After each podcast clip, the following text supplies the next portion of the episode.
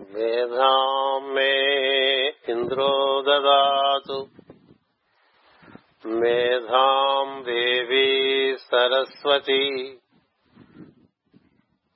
मेधाम् मे अश्विनावुभौ आधताम् पुष्करस्रजाः आप्यायन्तु ममाङ्गानि वाक्प्राणश्चक्षुश्रोत्रमधोबलमिन्द्रियाणि च सर्वाणि सर्वम् ब्रह्मोपनिषदम् माहम् ब्रह्म निराकुर्याम् मा मा ब्रह्म निराकरोत् अनिराकरणमस्तु। अनिराकरणमस्तु।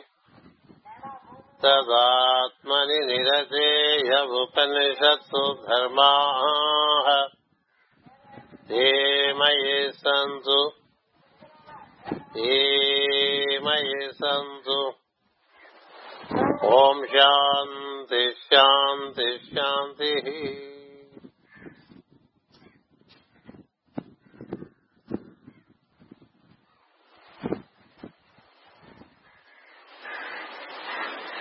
చిన్నటెక్కలి వాస్తవ్య గ్రామ వాస్తవ్యులకు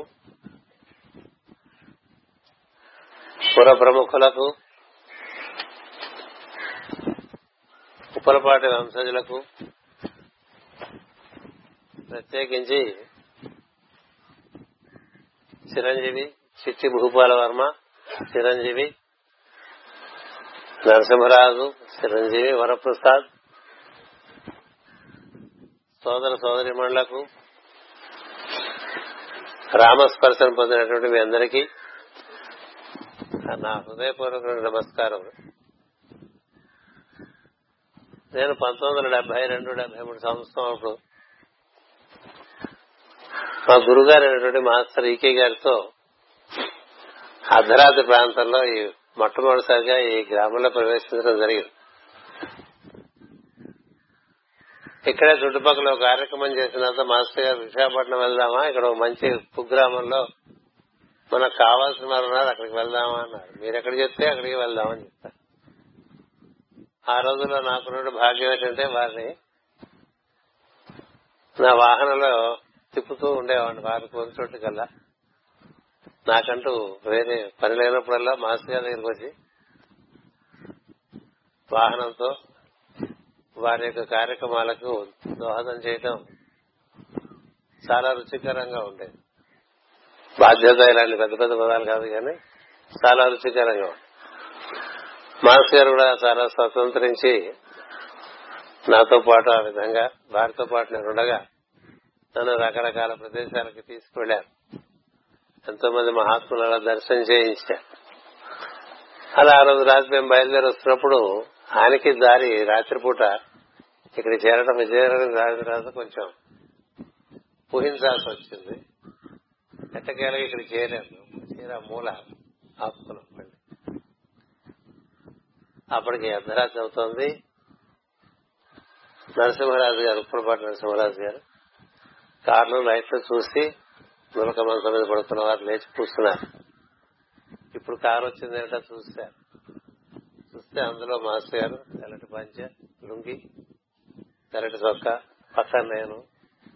కనబడేసరికి ఆయన అమిత ఆనంద పరిపులైపోయారు మాస్టర్ గారు ఈ సమయంలో ఇలా ఆయన్ని అనుగ్రహించారంటూ తీసుకొచ్చారు. మాకు కూడా ఒక నొలక మంత్రం అయితే కూర్చోబెట్టారు.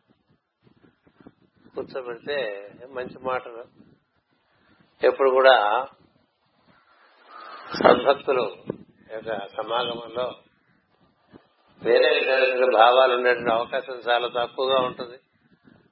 సద్వేషములే గోష్ఠిగా జరుగుతుంటే దాన్నే సంవాదము అంటూ ఉంటాం. మామూలుగా ఇద్దరు మనుషులు మాట్లాడుకుంటే వాదం ఉండొచ్చు కానీ ఇద్దరు మనుషుల మధ్య సద్విషయములు చక్కగా సామరస్యంగా ప్రకటింపబడుతుంటే దాన్ని సమ్యక్ వాదం అంటారు. అలా మాట్లాడుతూ మూడు గంటల వరకు ఉన్నాం. అటుపైన కాసేపు విశ్రాంతి తీసుకుందాం అనే ఉద్దేశంతో మా ఇద్దరికి కూడా రెండు నలక మంచాలు వేస్తే బయటే. పడుకుని పొద్దున్నే తెల్లతెల్ల వారుతుంటే లేచి మళ్ళీ దాంతో ధావనం చేసుకుని వారి ఇచ్చేటువంటి కాఫీ తీసుకుని బయలుదేరి మా ఊరు వెళ్ళిపోయాం. మా ఊరంటే విశాఖపట్నం నిజానికి మా ఊరు అని ఉంటుంది జీవుడికి ఉండదు. ప్రస్తుతానికి మనం వ్యావహారికంగా మీ ఊరు ఏదంటే విశాఖపట్నం ఉంటూ ఉంటాం. ఆ దృశ్యం నేను ఎప్పటికీ మర్చిపోలేదు.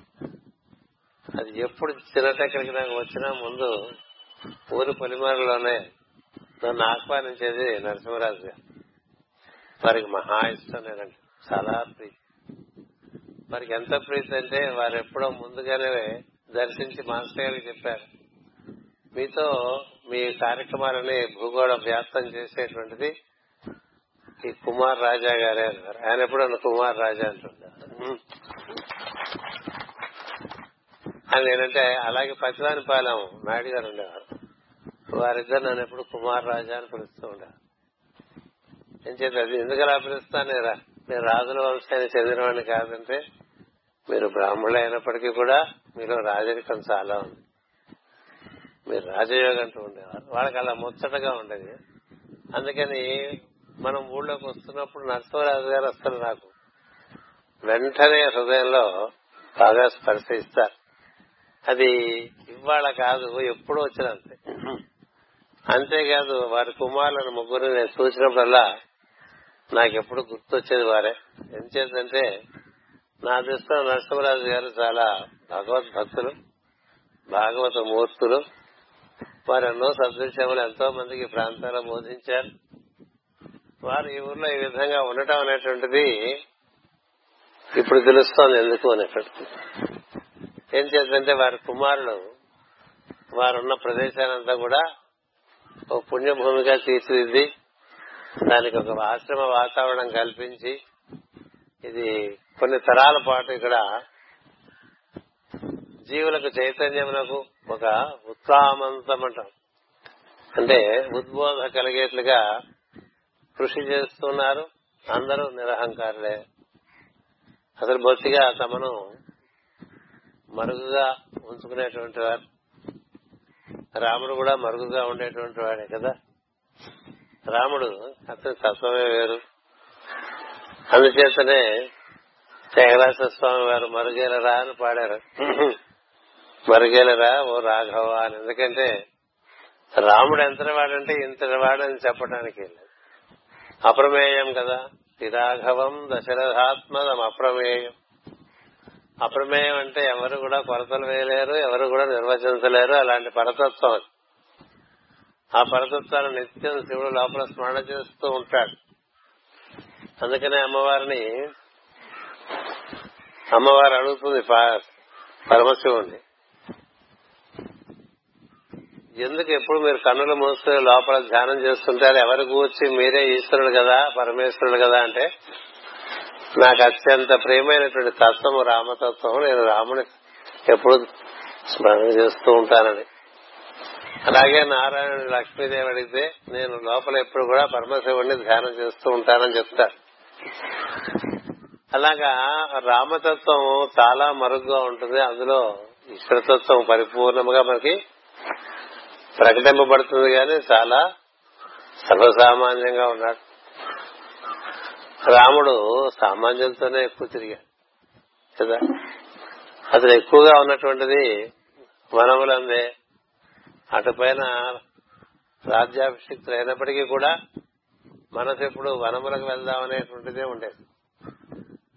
రాముడు వనములు బాగా పెక్కిలి ఆదరించేటువంటి వాడు అక్కడే వసించడం అనేటువంటిది ప్రధానంగా అతని జీవలక్షణంలో కనబడుతూ ఉండేది. ఎందుచేతంటే ప్రకృతి ఉండడం అనేటువంటిది నిజముగా సంస్కారం అంతైనటువంటి జీవుడికైనా ఎవరికైనా సరే అది ఒక రకమైనటువంటి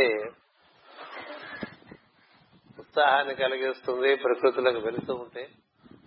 మానవ నిర్మితమైన నగరముల కన్నా ప్రకృతి నిర్మితమైనటువంటి ప్రదేశాల్లో జీవించడంలో మనం ప్రకృతికి చాలా దగ్గరగా ఉంటాం. శ్రీరాముడైనా శ్రీకృష్ణుడైనా వారు వనములందున్నప్పుడే ఎక్కువ ఆనందంగా ఉన్నారు. పల్లి పల్లెలలో ఉన్నప్పుడే ఎక్కువ ఆనందంగా ఉన్నారు. ఇది కుగ్రామం ఈ కుగ్రామానికి మాస్టర్ గారు వచ్చారంటే కుగ్రామానికి రాకపోతే అది మాస్టర్ చైతన్యం అయ్యే ప్రస్తుతం ఎవరి ఎక్కడ సత్యం ప్రస్ఫుటంగా ఉంటుందో అక్కడికి మాస్టర్ చైతన్యం దానంతరం అదే ఉత్సాహిస్తుంది అక్కడికి వెళ్ళి అక్కడ వసించి అనుభూతి పొందాలని. పైగా ఇది వసంత ఋతువు. నష్టంకారం ఇంకా రాలేదు. అంతేకాదు ఎప్పుడు రామస్మరణ లోపల జరుగుతుంటే అప్పుడల్లా వసంత ఋతువే ఉంటుంది నా దృష్టిలో. లోపల రామదర్శనం జరుగుతుంటే రాముడు పరివార సమేతుడు కదా. అంటే ఒక పక్కన అమ్మవారు ఒక పక్కన మరొక పక్కన లక్ష్మణుడు. అలాగే పాదపీఠిక దగ్గర హనుమంతుడు నలుగురు గోచరిస్తారు. అలాంటి రాముడు ఈ కూడా తిరిగాడేమో మనకు తెలియదు కదా? ఎందుచేతంటే భరత భూమి ఎందుకు పుణ్యభూమి అయిందంటే రామ స్పర్శ ఆ విధంగా. పద్నాలుగేళ్ళ పాటు రామ యొక్క స్పర్శ ఈ భరత భూమికి అంతా అందటానికేమో ఋషులు సంకల్పించి ఈ వనవాస కార్యక్రమం ఏర్పాటు చేశారు. రావణ వధ అనేటువంటిది ఒక ఎంత ముఖ్యమైన కార్యక్రమమో. ఈ దేశమును పునీతము చేయటం అనేటువంటిది కూడా అంత ముఖ్యమైన కార్యక్రమం. శ్రీకృష్ణుడు అలా జరగలేదు. ఆయన కార్యక్రమం వేరు. శ్రీరాముడు కార్యక్రమం మనం ఎక్కడికి వెళ్ళినా ఇక్కడికి రాముడు వచ్చాడు. ఇక్కడ రాముడు వారు ఉన్నారు. ఈ వనంలో ఉన్నారు ఆ వనంలో ఉన్నారు. ఎన్నో కథలు మనం భరత భూమి అంతా వింటూ ఉంటాం. పైగా దండకారణ్యంలో చాలా ఉన్నారు. వసించారు దండకారణ్యంలో చాలా సంచరించారు. దండకారణ్యంలో సంచరించారంటే మన ఒరిస్సా ఆంధ్రప్రదేశ్ కర్ణాటక మహారాష్ట్ర కేరళ తమిళనాడు ఈ ప్రాంతాల్లో ఓ పద్నాలుగు సంవత్సరంలో ఇక్కడ ముని ఆశ్రమం అని అక్కడ ముని ఆశ్రమం అని మరొక చోట అగస్త్యాశ్రమం అని అగస్త్యాశ్రమం అంటే నీలగిరిల వరకు అలా నడిచి వెళ్ళారనమాట కదా? ఇలా సమస్తము సీతాలక్ష్మణ సమేతుడై శ్రీరాముడు దక్షిణ భారతదేశం అంతా కూడా సంచరించినటువంటి ప్రదేశం. అందువలనే ఎక్కడెక్కడ రాముడు సంచరించాడో అక్కడక్కడ రాముడి యొక్క పరతత్వం ఉన్నదే అది అక్కడ స్థిరంగా ఉంటుంది.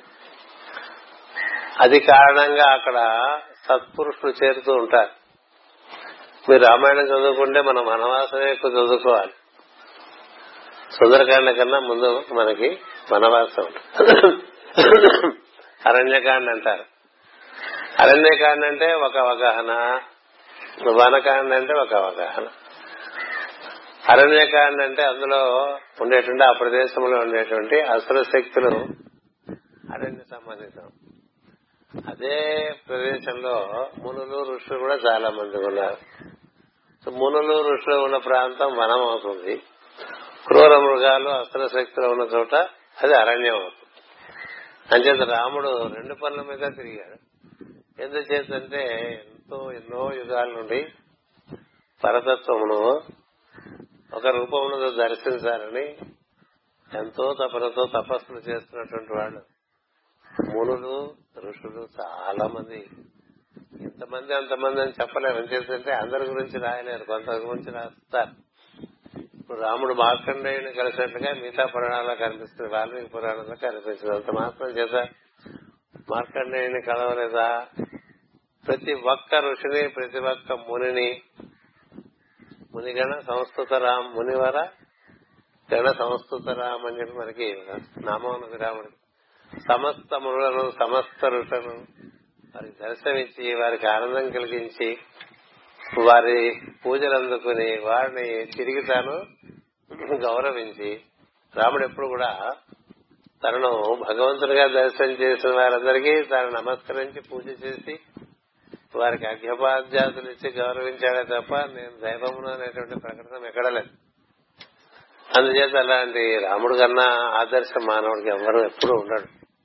ఇక ముందు ఉండబోడు అందుకే పూర్వం లేడు తర్వాత కూడా అలాంటి పరిస్థితి జరగదు. ఎందుకనే ఎప్పటి రాముడు ఆ రాముడు రాకటానికి చాలా లక్షల సంవత్సరముల ముందు నుంచే శ్రీర పరమశివుడు రామావతారం ఎప్పుడు భూమి మీద అవతరిస్తుందా అని ఎదురు చూస్తూ ఉంటాడు.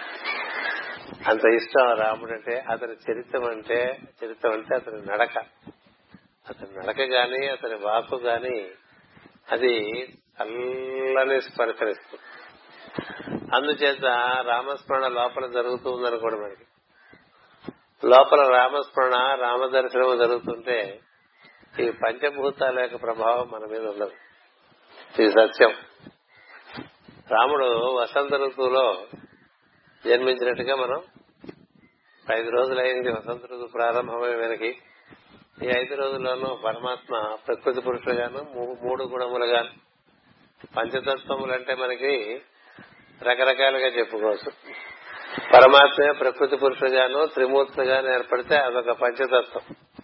పరమాత్మే ప్రకృతి పురుషులుగాను ఆ ప్రకృతి పురుషుల నుండి త్రిమూర్తి తత్వంగా ఏర్పడితే అది ఒక ఐదు. ఆ ఐదు పంచభూతంలోకి అవతరిస్తే సృష్టి ఏర్పడుతూ ఉంటుంది. అది ఐదు. పంచభూతములు ఐదే అందులో ప్రవేశించే పంచతత్వములు ఐదు. ఈ పంచతత్వములు మనకి ఈరోజు పంచమి కదా? ఈ పంచమి నాడు ఈ విధంగా రాముడు తనకి తానుగా సంకల్పించుకుని తను తాను పునఃప్రతిష్ట చేసుకున్నాడని మనం భావం చేసుకోవాలి. ఎందుచేతంటే ఇలాంటి భావములు సత్పురుషుల యొక్క హృదయమునందు జన్మిస్తాయి. జన్మించి అది క్రమంగా అలాంటి సత్పురుషులతో దాన్ని వాక్కు ద్వారా జాతి చేయటం ఉంటుంది. అలాంటి కొంతమంది కార్యకర్తలు ఏర్పడితే వారి చుట్టూ మంచి వానర సేన ఏర్పడుతుంది. వానర సేన అంటే కోతులని కాదు. వానర సేన అంటే విశిష్టమైనటువంటి నరులు అని అర్థం. విశిష్టమైన నరులు మాత్రమే రాముని చుట్టూ చేరగలరు. అలాగే రామ సంబంధించిన కార్యక్రమ కార్యక్రమంలో పాల్గొనడం అనేటువంటిది అది రామానుగ్రహంగా భావం చేయాలి తప్ప మరొకటి కాదు. ఎందుచేతంటే రాముడు అనుగ్రహించబడటం చేతనే ఈ రోజున ఇక్కడ ఈ విధంగా రావటం వీలు పడ్డదని భావిస్తూ ఉంటా. ఈ వసంత ఋతువులో మనకి మొదటి నవరాత్రులలో రామకార్యము రాముడు మన చేతి ఏదైనా చేయించుకున్నాడు అనుకోండి. చేయించుకుంటే ఈ విధంగా రాముడు మన అనుగ్రహించడానికే ఇంత కార్యక్రమం చేయించుకున్నాడు అని అనిపిస్తూ ఉంటుంది.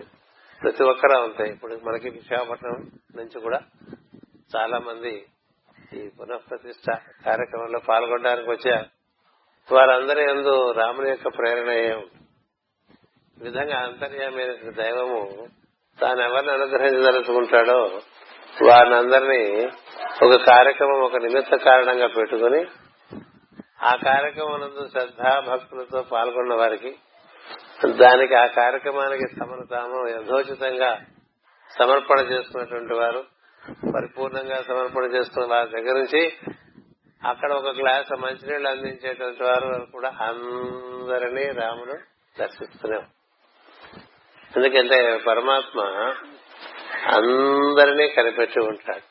అది ఒకటి. అందరి కార్యక్రమాలుగా ఆయన సర్వసాక్షి అయి ఉంటాడు. అక్కడ ఉండేటువంటి జంతుజాలములు వృక్షములు వాటి ఎందు కూడా ఆయన దృష్టి ఉంటుంది. అందరి జీవుల ఎందు దృష్టి కలిగినటువంటి వాడే అంతర్యామి. అందుచేత ఎంతమంది తనకు ఉన్ముఖమై తన కూర్చి ఇలాంటి కార్యక్రమం పాల్గొని ఉంటారో వారందరి అందు కూడా ఓ చక్కని ప్రచోదనం రాముడు కలిగించి మన ఎందు రామదర్శనం జరిగేట్లుగా అనుగ్రహిస్తాడు. ఎందుచేతంటే నిజానికి జీవుడు దైవం యొక్క ప్రతిరూపమే అయి ఉండటం చేత అలాంటి నువ్వు నాలాంటి వాడివే అని తెలియజెప్పడానికి ఆయన ఎప్పుడు తపన చెందుతూ ఉంటాడు రాముడు దైవము ఇప్పుడు కూడా తమేవాహం తమేవాహం అంటూ ఉంటాడు. అంటే నువ్వు నేనే నువ్వు నేనే అని చెప్తూ ఉంటాడు. అని రామస్పర్శ మనలో పెరుగుతూ ఉందనుకోండి పెరుగుతుంటే క్రమంగా ఆ రాముడు లోపల నుంచి దర్శనం దర్శనం ఇవ్వటం అనేటువంటిది ప్రారంభం అవుతుంది మనలో పరమాత్మ ఉండటం చేతనే మన ఎందు ఈ చేతన పనిచేస్తున్నది మనకి మెళుకువ ఎరుక కలుగుతున్నది పరమాత్మ మన ఎందు ఉండటం చేతనే మన ఎందు ప్రాణస్పందనం జరుగుతున్నది. అతని అస్తిత్వమే మన అస్తిత్వంగా మనం జీవిస్తూ ఉంటాం. కానీ మనం ఉన్నామనేటువంటి భావన అనేటువంటిది అది సహజమైనటువంటి భావన. దాన్ని లక్ష్మణుడు అంటారు. ఉన్నది రాముడే. మన ఎందు మన వలె ఉన్నది రాముడే. కానీ తాను వేరుగా ఉండి తన అందరి దైవాన్ని ఆరాధన చేసుకోవాలంటే ఉండాలంటే తాను ఒక అహంకార పురుషుడిగా ఆ తత్వం నుండి విడిగా గడప యువతలుగా ఉండాలి. గడప యువతల గర్భగుడి యువతలుగా ఉంటే రామదర్శనం బాగా జరుగుతుంది. మనం బాగా రాముని దగ్గరగా వెళ్ళిపోయానుకోండి అది రామ తత్వంలోకి వెళ్ళిపోవటమే తప్ప రామ దర్శనం. ఎక్కువ మంది ఏం గ్రహించారంటే మన ఋషులు దైవమును చేరువుగా దైవమునకు చేరువుగా ఉండి దైవాన్ని తిలకిస్తూ ఉంటే ఉండే ఆనందము దైవముతో సారూప్యం చెందితే లేదని భావించారు. అందుచేత సారూప్యం చెందినటువంటి వారు కూడా మరలా ఒక గడప యువతలుగా ఉండి రామధ్యానం చేసుకుంటూ ఉంటారు. రామదర్శనం చేసుకుంటూ ఉంటారు. ఆ రామదర్శనంలో ఉండేటువంటి తన్మయత్వంలో అప్పుడప్పుడు తాము లేక రాముడే ఉండేటువంటి పరిస్థితి ఏర్పడుతూ ఉంటుంది. అయినప్పటికీ మళ్ళీ విడిపడి మళ్ళీ రామదర్శనం చేసుకుంటూ ఉంటారు. తాము దేని ఏ రుచిని తాము పొందాలనేటువంటి తపనతో ఉంటారో ఆ రుచిని ఆస్వాదిస్తూ ఉంటే క్రమంగా ఎదురుతుంటే అందులోకి తాము లయమైపోతారు మయమైపోతారు తత్ మయమైపోతారు. అలా అయిపోయినప్పుడు ఒక విధమైనటువంటి సమాధి స్థితి కలుగుతూ ఉంటుంది. మరల తిరిగి తాముగా వచ్చి మళ్ళీ రాముడిని దర్శించుకుంటూ ఉంటారు. ఇలా రామ దర్శనం ఇలా కృష్ణ దర్శనం ఇలా అమ్మ దర్శనం ఇలా చేసుకునే భక్తులకి ఎలా ఉంటుందంటే తానుగా ఉండి తాను తన ఎందరి దైవమును అనుభూతి చెందుతూ ఉంటారు. అది ఆత్మతో రమించుటంటే తన ఎందుండేటువంటి దైవముతో తాను రమించుట అనేటువంటి స్థితి. అందుకని లక్ష్మణుడు తనకు తెలుసు తనకు అస్తిత్వం లేదు రాముడే తాను రాముడే తానుగా ఉన్నాడు. కానీ తానుగా ఉండటం చేత తాను నిత్యం రాముని దర్శనం చేసుకోగలుగుతూ ఉన్నాడు. నిజానికి అమ్మవారైనా ఒక సంవత్సరం పాటు రాముడికి దూరంగా ఉన్నదేమో. లక్ష్మణుడు తాను పుట్టి బుద్ధి కలిగినప్పటి నుంచి చిట్ట చివరి వరకు కూడా రాముడితో కూడి ఉన్నటువంటి వాడు. అంటే రాముడికి అతి సన్నిహితుడు ఎవరే అంటే లక్ష్మణుడు. లక్ష్మణుడు మనలాంటి జీవాంశ. ఎందుకంటే అతడు పరమాత్మతో కూడి ఉన్నటువంటి జీవుడు. మనం కూడా ఎప్పుడు మనకి లక్ష్మణుడు ఆదర్శం. ఎందుకు ఆదర్శం అంటే సర్వకాల సర్వావస్థల రామునితే రామునితో కూడి ఉండాలి అనేటువంటి ఒక దీక్ష అందుకున్నటువంటి వాడు లక్ష్మణుడు. మీ అందరికీ తెలుసు రామాయణంలో ఆయన వనవాసంలో నిద్రించకుండా రాముని వద్ద ఉంటూ ఉండేవాడు. నిద్రించకుండా ఇంచేత అది సాధ్యమైనటువంటి విషయం కాదు. ఆయనకి రాముని అందు ఉండేటువంటి భక్తి చేత ఆ విధంగా రామునికి తాను బంటుగా తమ్ముడైనప్పటికీ కూడా తాను తమ్ముడుగా భావించలేదు. అతడు పరమాత్మ తాను జీవాత్మ తాను అహర్నిశను దైవముతోనే కూడి ఉండాలనేటువంటి ఒక జీవనం మనకి ప్రదర్శింపచేస్తాడు అందుచేత మనకి లక్ష్మణ స్వామికి ఎప్పుడు దండం పెట్టుకున్నా నీ వంటి దీక్ష మాకు కూడా అనుగ్రహించు స్వామి అని కోరుకోవాలి. ఏమిటి లక్ష్మణుడు దీక్ష అంటే? ఎంతసేపు అయినా చెప్పుకోవచ్చు లక్ష్మణుడు దీక్ష. లక్ష్మణుడు సర్వలక్షణ లక్ష్మణుడు లక్ష్మణుడు అని చెప్తా సర్వలక్షణ లక్షణుడు అయినటువంటి వాడు. అతడు రాముడికి చాలా సన్నిహితుడు. ఎంత సన్నిహితుడంటే రాముడికి లక్ష్మణుడు.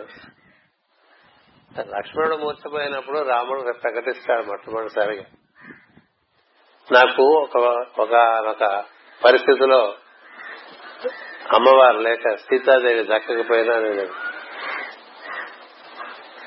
దృఢంగా నిలబడగలను.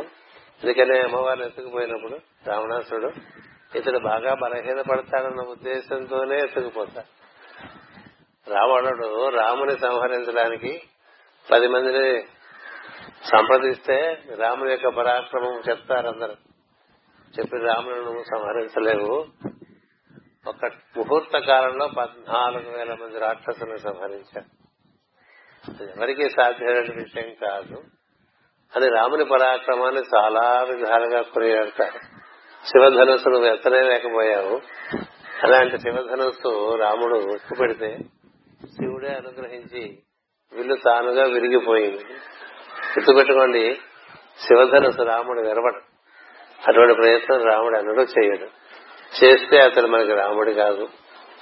ఏం చేద్దంటే శివునికి రాముడు రామునికి శివుడు చాలా ఒకరి ఎందు ఒకరికి అవినాభావ సంబంధం కలిగినటువంటి శివకేశవ తత్వం అది. అందుకని ఎప్పుడు శ్రీరాముని యొక్క స్పర్శ శివధనుస్సు కలిగిందో అప్పుడు శివుడు పులకించిపోతాడు.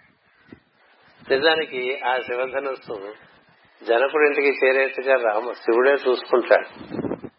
ఆయన పూర్వీకులకే జనకుడి పూర్వీకులకే శివధనస్సు ఇస్తాడు. శివుడు ఎందుచేత వారు శివభక్తులని ఒక మిష చేత ఈ ధనస్సు మీ ఇంట్లో ఉంచుకో మంచి జరుగుతుందని. తరతరముల శివధనస్సు అక్కడ పూజింపబడుతూ ఉంటుంది. ఎందుచేతంటే తన ధనస్సు రాముడు స్పృశించాలనే ఉద్దేశంతో పరమశివుడు ఆ ధనస్సు ముందుగానే కొన్ని తరముల ముందు అక్కడ ఏర్పాటు చేస్తాడు. ఆ ధనస్సు రామస్పర్శగా ఇక్కడ ఉంటుంది.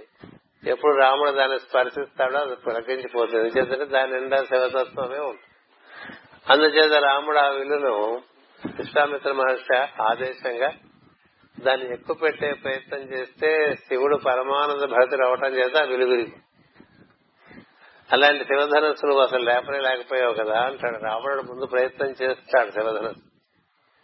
ముందు. అంటే నువ్వు ముట్టుకునే లేకపోయావు. పరశురాముడి సంగతి నీకు తెలుసు కదా అలాంటి పరశురాముడే నిర్వీర్యుడైపోయాడు రాముడి చేతిలో. అంతేకాదు అతడు సమస్త భూమండలమును సృష్టి మొత్తమును కూడా శాసించేటువంటి పరతత్వం అది. ఈ రూపంలో ఉన్నది నువ్వు. ఆ విషయంలో కొంత అప్రమత్తంగా ఉంటే బాగుంటుంది. ఈ సీతమ్మ నువ్వు లంకకి తెచ్చుకోవటం లంకకి చేటు రావణుడికి మొత్తం అసలు జాతికి చేయటు వద్దన్నా వినకుండా రకరకాల ప్రయత్నాలు చేస్తూ ఉంటే ఆయనకి సలహా ఇస్తారు. రాముడు బలహీనపడాలంటే నువ్వు సీతమ్మని అపహరణం చేస్తే సీత లేని రాముడు చాలా బలహీనుడైపోతాడు.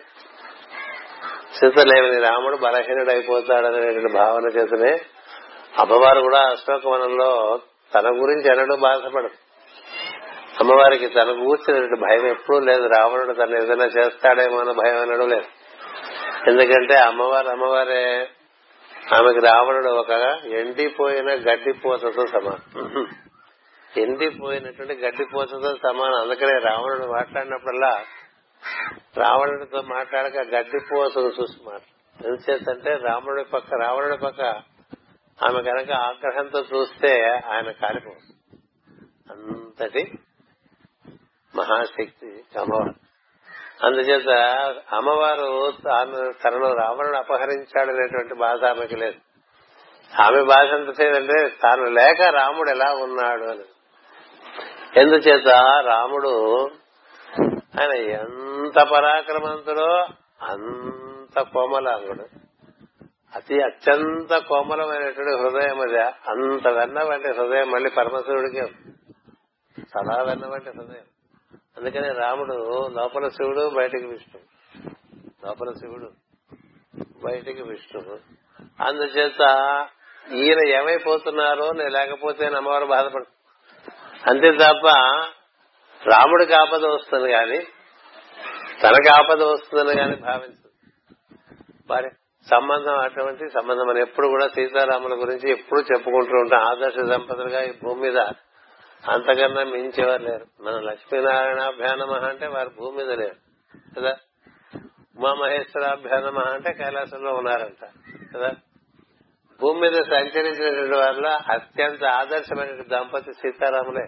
కదా? అరుంధతి వశిష్టాభ్యానమ అంటే వాళ్ళు సప్తరుషుల్లో ఉన్నారు కదా? ఎందుకని వశిష్ట అరుంధతి వశిష్టాభ్యానమ అంటాం మిగతా సప్తరుషుల మిగతా ఆరుగురు భార్యలు వేరే కృత్తిగా మండలంలో ఉంటారు. చూడండి మనకి రాజుగారు ఓ ప్యాలెస్లో రాణిగారు ఓ ప్యాలెస్లో ఉన్నట్టు అరుంధతి మాత్రం ఎప్పుడు వశిష్ఠుడితోనే ఉంటుంది. అందుచేత అరుంధతి వశిష్టాభ్యానమ అటుపైన సీతారామాభ్యానమ సీతారాములే భూమి మీద నడిచినటువంటి వారు. ఈ భూమికి స్పర్శించినటువంటి వారు. ఈ భూమిపై శరీరమును ధరించడం చేత జీవులకు కలిగేటువంటి పరిమితత్వము స్వచ్ఛందంగా స్వానుభవం చేత తెలిసినటువంటి వారు. గుర్తుపెట్టుకోండి. శరీరం ప్రవేశించినటువంటి ఎంతటి జీవుడికైనా కొన్ని పరిమితులు ఉంటాయి. ఎంతటి వాడికైనా. అంచేత వారు మనకు చాలా దగ్గర. అలాంటి సీత రామునితో రాముడు లేక సీతని సీత లేక రాముడిని మనం ఊహించుకోం. అలాంటి సీత కన్నా నాకు లక్ష్మణుడు ముఖ్యమని చెప్తాడు శ్రీరాముడు. అందుకు చెప్తున్నాను ఈ వృత్తాంతం అంతా కూడా. లక్ష్మణుడు నాకు రా సీత కన్నా ముఖ్యమని చెప్తాడు. సీత లేకపోతే సీత లాంటి మరొక స్త్రీని నేను వివాహం చేసుకోగలను. లక్ష్మణుడు లేకపోతే మరొక లక్ష్మణుడు నాకు లేడు సృష్టిలో అని చెప్తాడంతే లక్ష్మణుడిని మనం సబ్స్టిట్యూట్ చేయలేం. అంటే ఆయన చోట్ల ఇంకొకరిని పెట్టలేం. అది లక్ష్మణుడు. అలాంటి లక్ష్మణుడిగా మనం దీక్ష తీసుకోవాలి. రాముని ఆరాధించాలంటే మనకి లక్ష్మణుడు చాలా ముఖ్యం. ఎందుకని ఆయన కోరుకోవాలి నీకున్న దీక్ష నాకు ఇవ్వవా అని నాకు ప్రసాదింపవా?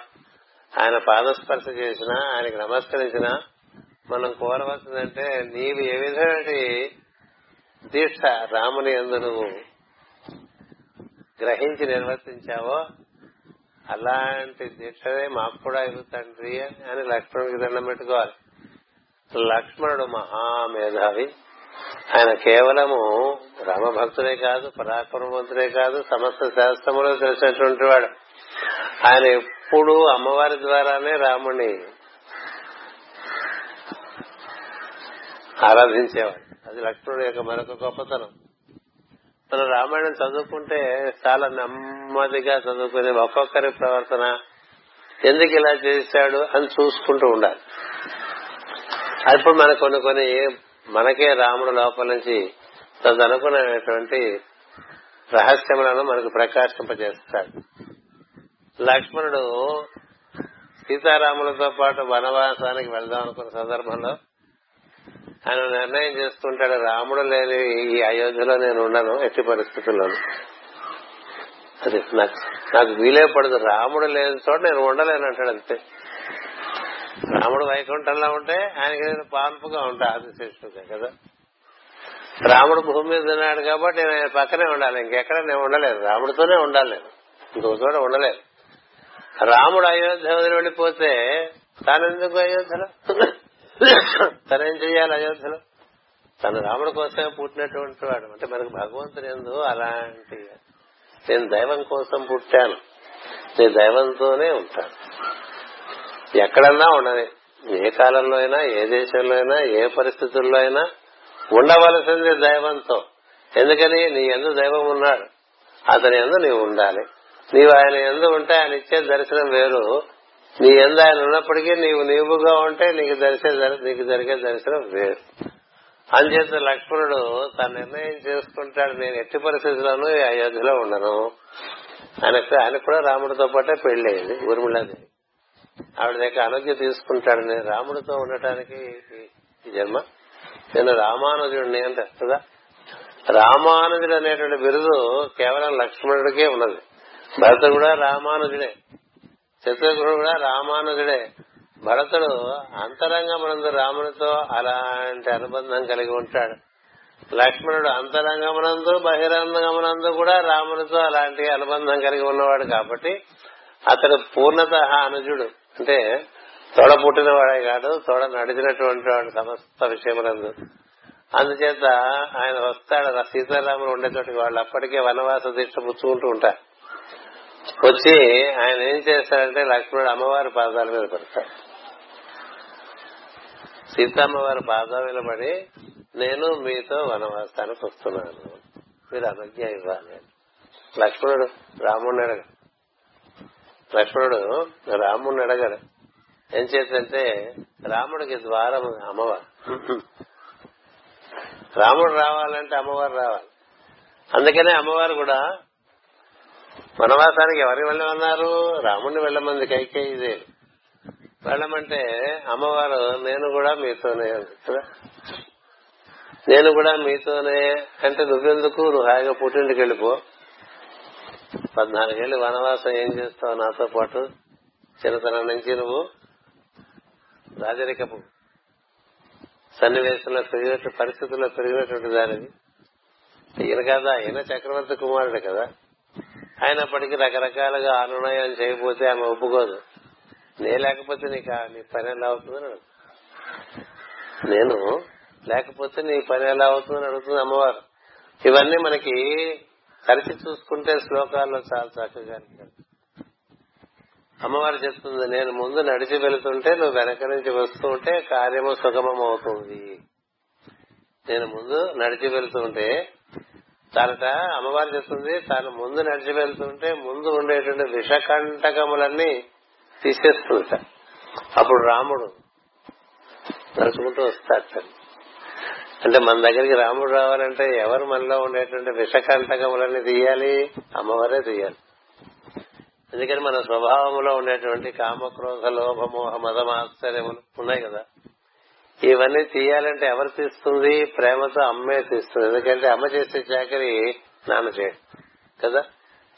మనం మర్చిపోయాం. ఎందుకంటే చిన్నప్పుడు చేయించుకున్న అమ్మ చేత అది ఎలా చేసిందో కూడా మనకు తెలియదు. ఎందుకంటే మనకి ఏమీ తెలియని సమయంలో ఆమె మన అల్పాచమ అల్పాచమానము అధికాచమానము అన్ని శుభ్రం చేసి మన ప్రతినిత్యం మూడు నాలుగు సార్లు మన రకరకాలుగా మలమూత్రాదులు విసర్జిస్తుంటే ఆ బట్టలన్నీ తీసి మన శుభ్రపరిచి మనకి మళ్ళీ స్నానం చేసి మళ్ళీ బట్టలు వేసి మనకి సాంబ్రాణి వేసి మనకి చక్కగా సుగంధములన్నీ పూసి మనకి దగ్గరగా నోట్లో ముద్దలు పెట్టి ఇలా చేసిన తల్లి మనకి కొంచెం వయసు వచ్చిన తర్వాత అది మరపులోకి వెళ్ళిపోతుంది. మర్చిపోవటం కృతజ్ఞత.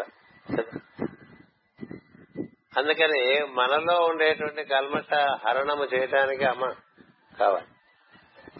ఎందుకని? ఆమె ముందు మనకి నడిచి వచ్చి అనుగ్రహిస్తే ఆమె మనని ప్రిపేర్ చేస్తుందని శుద్ధి చేస్తుంది.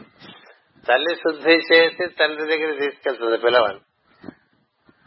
పిల్లవాడు తండ్రితో పాటు ఆదివారం సాయంత్రం నాన్న నేను కూడా నీతో వస్తాను అన్నాడు అనుకోండి పొద్దున్నే తొమ్మిది గంటలకు పది గంటలకు. అంటే తల్లి ఏం చేస్తుంది? పిల్లవాడిని మళ్ళీ తయారు చేస్తుంది. తయారు చేసి వాడికి అన్ని ఏర్పాటు చేసి అట్లా చేస్తే వాళ్ళు తల్లులు.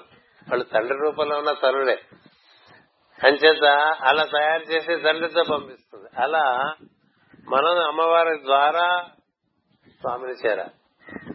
అమ్మవారు లేకుండా స్వామిని చేరేటువంటి పరిస్థితి ప్రకృతి ద్వారా పురుషుని చేర.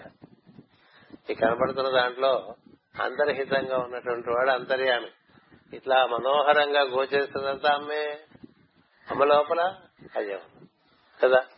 అలాంటి అమ్మ పాదములలో ఆశ్రయించి లక్ష్మణుడు తన యొక్క విన్నపాన్ని ఇద్దరికి చెప్తాడు. మీరు నన్ను అనుగ్రహిస్తారు.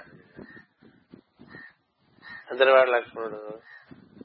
అలాగే మొత్తం వనవాసం అంతా కూడా ఆయన ఏం చేశాడు లక్ష్మణుడు? మనకి ఏం చెప్తున్నాడంటే నీకు నావలే దీక్ష పుచ్చుకుందాం అని అనుకున్నట్లయితే నీవు ఈశ్వరుణ్ణి ఎంతగా ఆరాధన చేస్తావో ప్రకృతిని కూడా అంతగా ఆరాధన చెయ్యి. అని చెప్తా. ప్రకృతి ఆరాధన అంటే అలా ఒక మొక్క కనబడుతుంది అనుకోండి దీనికి సరిగ్గా సంరక్షణ జరుగుతుందా లేదా చూడాలి. అడవిలో మొక్కలు ఎవరు పెంచగల దేవుడు పెంచుకుంటాడు. మనకి అందుబాటులో మనం పెంచుకుంటున్నాం అనేటువంటి వాటిని చాలా చక్కగా సంరక్షించుకోవాలి ప్రకృతి సంతోషిస్తుంది. అలాగే మన చుట్టూ ఉండేటువంటి జంతుజాలం ఓ పక్షో కుక్కో పిల్లో నక్కలు రావాలండి. వచ్చిన వాటన్నిటికీ ఆహారం అందుతుందో లేదో చూడాలి. ప్రకృతి సంతోషిస్తుంది ప్రకృతి సంతోషిస్తే ద్వారాలు తెరుస్తుంది. నవద్వార పురి అన్నాం కదా. అని చేత ఆవిడ ద్వారాలు తెరుస్తుంటే మనం రాముడిని చేరటానికి పరమాత్మ చేరే అవకాశం ఉంటుంది. అందుకని లక్ష్మణుడు ఇద్దరిని ఇద్దరిని పరిపూర్ణంగా ఆరాధన చేస్తూ పరిపూర్ణంగా ఆరాధన చేస్తూ ఉంటాడు. ఎన్నడు అమ్మవారి యొక్క ముఖమును చూసిన వాడు కాదు లక్ష్మణుడు అలా నేను ఆవిడ ముఖం చూడలేదు పాదాలు చూస్తున్నానని ఎప్పుడు చెప్పుకోలేదు లక్ష్మణ్ కదా? మన ఏదైనా కాస్త ఒక్క మంచి కూడా మనలో ఉంటాయి అది వాట్సాప్లో పెట్టేసి మొత్తం ఊరంతా చెప్పేస్తే తప్ప చూస్తనే ఒక అవసరమైనటువంటి స్థితిలో ఉన్నాం ప్రస్తుతం కదా. చిన్న పని జరిగితే దాని ప్రపంచం అంతా చెప్పుకుంది తోసినటువంటి పరిస్థితి మంది. లక్ష్మణుడు ఎవరూ నిర్వర్తించలేనటువంటి సద్గుణములను నిర్వర్తించి వాటిని ఎవరికి తెలియకుండా అట్లా ఉంచుకున్నాడు అందుకనే లక్ష్మణుడు. అందుచేత రాముడు కూడా తెలియదు లక్ష్మణుడు అమ్మవారి ముఖమని అనడం చూడలేదు రాముడు కూడా తెలియదు. ఎంత గొప్ప విషయం. ఆ ఋషముఖ పర్వతం మీద అమ్మవారు అలా ఆకాశంలో రావణాసుడు తీసుకెళ్తుంటే తన నగలు కొన్ని అక్కడ వదిలేసి అగస్త్య మహర్షి ఇచ్చిన నగలు అక్కడ కొన్ని పడేస్తుంది పడేస్తే ఆ నగలన్నీ చూసిన తర్వాత రాముడు చూస్తాడు బాధపడతాడు. చూడు ఈ నగలు అమ్మవారు ఏమో చూపిస్తారు సుగ్రీవాదు లక్ష్మణుడికి చూపించి రాముడు అంటే చూడరా నాన్న ఇది వదిన నగలేనా అంటే నాకు అందులో కాలి గజ్జలు తప్ప మిగతా నాకు తెలియదు అని చెప్తారు ఆ కాలి గజ్జలు బట్టి ఇది అమ్మ ఆభరణాలైన చెప్పగలను అన్నయ్య? నేను మిగతా ఆభరణములు అంత పై వరకు నేను ఎప్పుడు చూడలేదు. అంత ఆరాధన ఆ పాదముల యొక్క ఆరాధన అంత ఆరాధన చేసినటువంటి వాడు లక్ష్మణుడు. ఎందుకు మా లక్ష్మణుడు గురించి ఇవాళ చెప్పవలసి వస్తుందంటే మనం అంతా రాముడికి లక్ష్మణుడు లాగా తయారవడం అనేటువంటిది దీక్ష. రాముడికి లక్ష్మణుడిగా తయారవడం అంటే ప్రకృతిని అందు అంతర్హితంగా ఉండే అంతర్యామిని అన్ని కాలములందు అన్ని దేశములందు అన్ని రూపములందు అన్ని నామములందు దర్శిస్తూ ఉండాలి. దీనికి మతాలతో సంబంధం లేదు దేశంతో సంబంధం లేదు సిద్ధాంతాలతో అసలు సంబంధం లేదు. కనపడుతున్నది ఎక్కడ చూసినా ప్రకృతే కనిపిస్తుంది. ఆ ప్రకృతి ఎందు అంతర్హితమై ఉన్నటువంటిది పరమాత్మ. ఒక పూల మొక్కలోంచి పువ్వు వచ్చిందట అంటే అది ఎలా అలా జరుగుతుందండి? ప్రకృతికి లోపల అంతర్హితంగా పరమాత్మ ఉండటం చేత అలా విచ్చుకుంటూ వస్తుంది పెరుగుతూ వస్తుంది. అట్లా పెరుగుతూ వచ్చే తత్వం లోపల అంతర్యామి లేకపోతే అట్లా పెరగదు అది. అదే చెప్తాడు. ఎప్పుడు చెప్తుంటాడు. నాకు చాలా ఇష్టమైనటువంటి వాక్యం భగవద్గీతలో బీజం మాం విద్ధి పార్థ అని. అంటే ఈ పెరుగుతున్న దాంట్లో మనకి పెరిగింది కనిపిస్తుంటుంది. అది పెరిగేట్లుగా జరిగేటువంటి ప్రక్రియ నిర్వర్తిస్తున్నది మనకు కనబడదు. అది పెరుగుతోంది కాబట్టి అందులో దైవం ఉండటం చేత అది పెరుగుతోందని మనకు తెలుస్తుంది. అలా మనకి దైవ దర్శనం అవుతుంది. అంటే God is never seen but is realized అంట. God is never seen but is realized. అంచేత అలా మొక్క పెరుగుతూ ఉందనుకోండి అందులో అంతరాత్మ ఉన్నట్లు. మొక్క పెరగట్లేదు అనుకోండి మొక్క పెరగని సందర్భాలు మా విశాఖపట్నం వస్తే బోర్డు చూపిస్తాం. ఎందుకంటే అక్కడ మట్టి ఎలాంటిది? మేము నీళ్ళు పోయటం అలాగే ఉంటాయి మాకు నీళ్ళు అంతంత మాత్రంగానే దొరుకుతాయి. అది ఎండిపోయింది అనుకోండి అంటే అర్థం ఏంటి? అందులో పెరుగుదల ఏది పెరుగుతుందో అది లేదు. ఏది ఏది పెరుగుతుంది? త్రివిక్రమత్వం ఉంటాం కదా. అంటే ప్రజ్ఞ శక్తి పదార్థము మూడు ఎందు వ్యాప్తి చెందేటువంటి వాడు దైవం. విక్రముడు అంటే అర్థం అది. మూడు అడుగులేసంతా ఆక్రమించాడు అని అంటే అర్థం ఏంటంటే ప్రజ్ఞలోకి ప్రవేశించి ప్రజ్ఞ వ్యాప్తి కలిగించి శక్తిలో ప్రవేశించి శక్తివంతం చేసి పదార్థమును పెంచుకుంటూ వెళ్ళే నాలుగోది ఏదో ఉందో అది అంతర్యామి అది రాముడు. అలాంటి రాముడు కూడా నలుగురు అన్నదమ్ములో ప్రథముడు మనమే లక్ష్మణులం. ఇలాంటి లక్ష్మణత్వం మనం సంపాదించుకుంటే మన ఎందు భరతుడు ఏర్పడతాడు బుద్ధి. భరతుడు బుద్ధి. భరతుడు రామ సమానుడని రాముడే చెప్తాడు కదా. కదా? కహాతము హనుమాన్ చారిత్ర చదువుతారు కదా భరత సమ భాయ్ సమతము భాయి అని. సో భరతుడితో సమానమైనటువంటి వాడని ఆంజనేయుని కాకలించుకుంటాడు రా. అందువలన మనలో బుద్ధి పెరగాలంటే మనకి కీలకము లక్ష్మణుడే. మనమే లక్ష్మణులం. అవలక్షణలు కలిగి ఉండదు ప్రస్తుతం. కానీ లక్ష్మణుని మనం ఆదర్శంగా పెట్టుకుంటే మనం క్రమంగా మన ఎందు శుభలక్షణములు పెరుగుతూ వస్తూ ఉంటాయి. శుభలక్షణములు పెరుగుతూ వస్తుంటే మనకి ప్రకృతి ఎందు అమదర్శనము ప్రకృతి ఎందు అంతర్హితంగా ఉండే అయ్య దర్శనంకి మనం దగ్గర అవుతూ ఉంటాం. ఇలా దగ్గర అవుతూ ఉండటం చేత బుద్ధి అనేటువంటి ప్రజ్ఞ మనలో బాగా వికాసం చెందుతూ ఉంటుంది. దర్శనం చేస్తూ ఉంటే ఏది? ప్రకృతి ఎందు ప్రకృతిని దాని ఎందు అంతర్హితంగా ఉండే దైవాన్ని దర్శనం చేస్తూ ఉంటే మనలో బుద్ధి పెరుగుతుందండి. మరొక విధంగా బుద్ధి పెంచుకునేటువంటి అవకాశం లేదు. మరొక విధంగా తెలివితేటలు పెంచుకోవచ్చేమో లౌకికంగా తప్ప బుద్ధి పెరగాలంటే అదొక్కటే మార్గం. కేవలం దైవ సాన్నిధ్యమునందు బుద్ధి వికసిస్తుంది అందువల్ల మనం ఇప్పుడు మన రామాలయంలో మనం పైన రాముడిని పెట్టుకున్నాం కింద కూర్చోబెట్టుకుని ధ్యానం చేసుకోవడానికో భజన చేసుకోవడానికో ఒక గది ఏర్పాటు చేస్తున్నాం. ఆ గదిలో మనం కూర్చుంటే మనకి ఎలా ఉండాలి? మన ఎత్తి మీద రాముడు ఉన్నాడని తెలియాలి. అక్కడ కళ్ళు మూస్తుంటే రాముడి యొక్క పాద స్పర్శ మన ఎత్తినది మీద చల్లగా అక్కడ కదా ఉన్నాడు. మనకి ఇక్కడ ఏంటని మనం ఇక్కడ రాజకీయాలు చేసుకుంటున్నాం గదిలో అంతటా ఉండేవాడు అన్ని చోట్ల ఉంటాడు పైగా నెత్తి మీదే ఉన్నాడు అన్నప్పుడు. నెత్తి మీద రాముడు అంటే ఎంత అద్భుతంగా ఉంటుంది తెలుసా? ఆ స్పర్శ పాదస్పర్శ అలా ఉంటుంది. ఆ గది చక్కగా ఆలోచన మరి ఎలా వచ్చిందో కానీ అద్భుతంగా ఏర్పాటు చేసింది. నెత్తి మీద రాముడు గదిలో మనం ఆరాధన భజన ధ్యానము జపము ఏదైనా చేసుకోండి రామ భజన అలా చేసుకుంటే బాగుంటుంది. అందుచేత ఈ లక్ష్మణుడు మనం మన లక్ష్మణుడుగా మనం ఏర్పాటు చేసుకుని మన తల్లిదండ్రులుగా సీతారాముల్ని మనం భావన చేసుకుంటూ వారిని కేవలం కేవలం ఆలయమునందే దర్శించడంగా కాకుండా కనపడుతున్నటువంటి రూపములన్నీ కూడా అమ్మవారే. ఆ రూపముల వెనక ఉండేటువంటి గుణములు కూడా అమ్మవారే.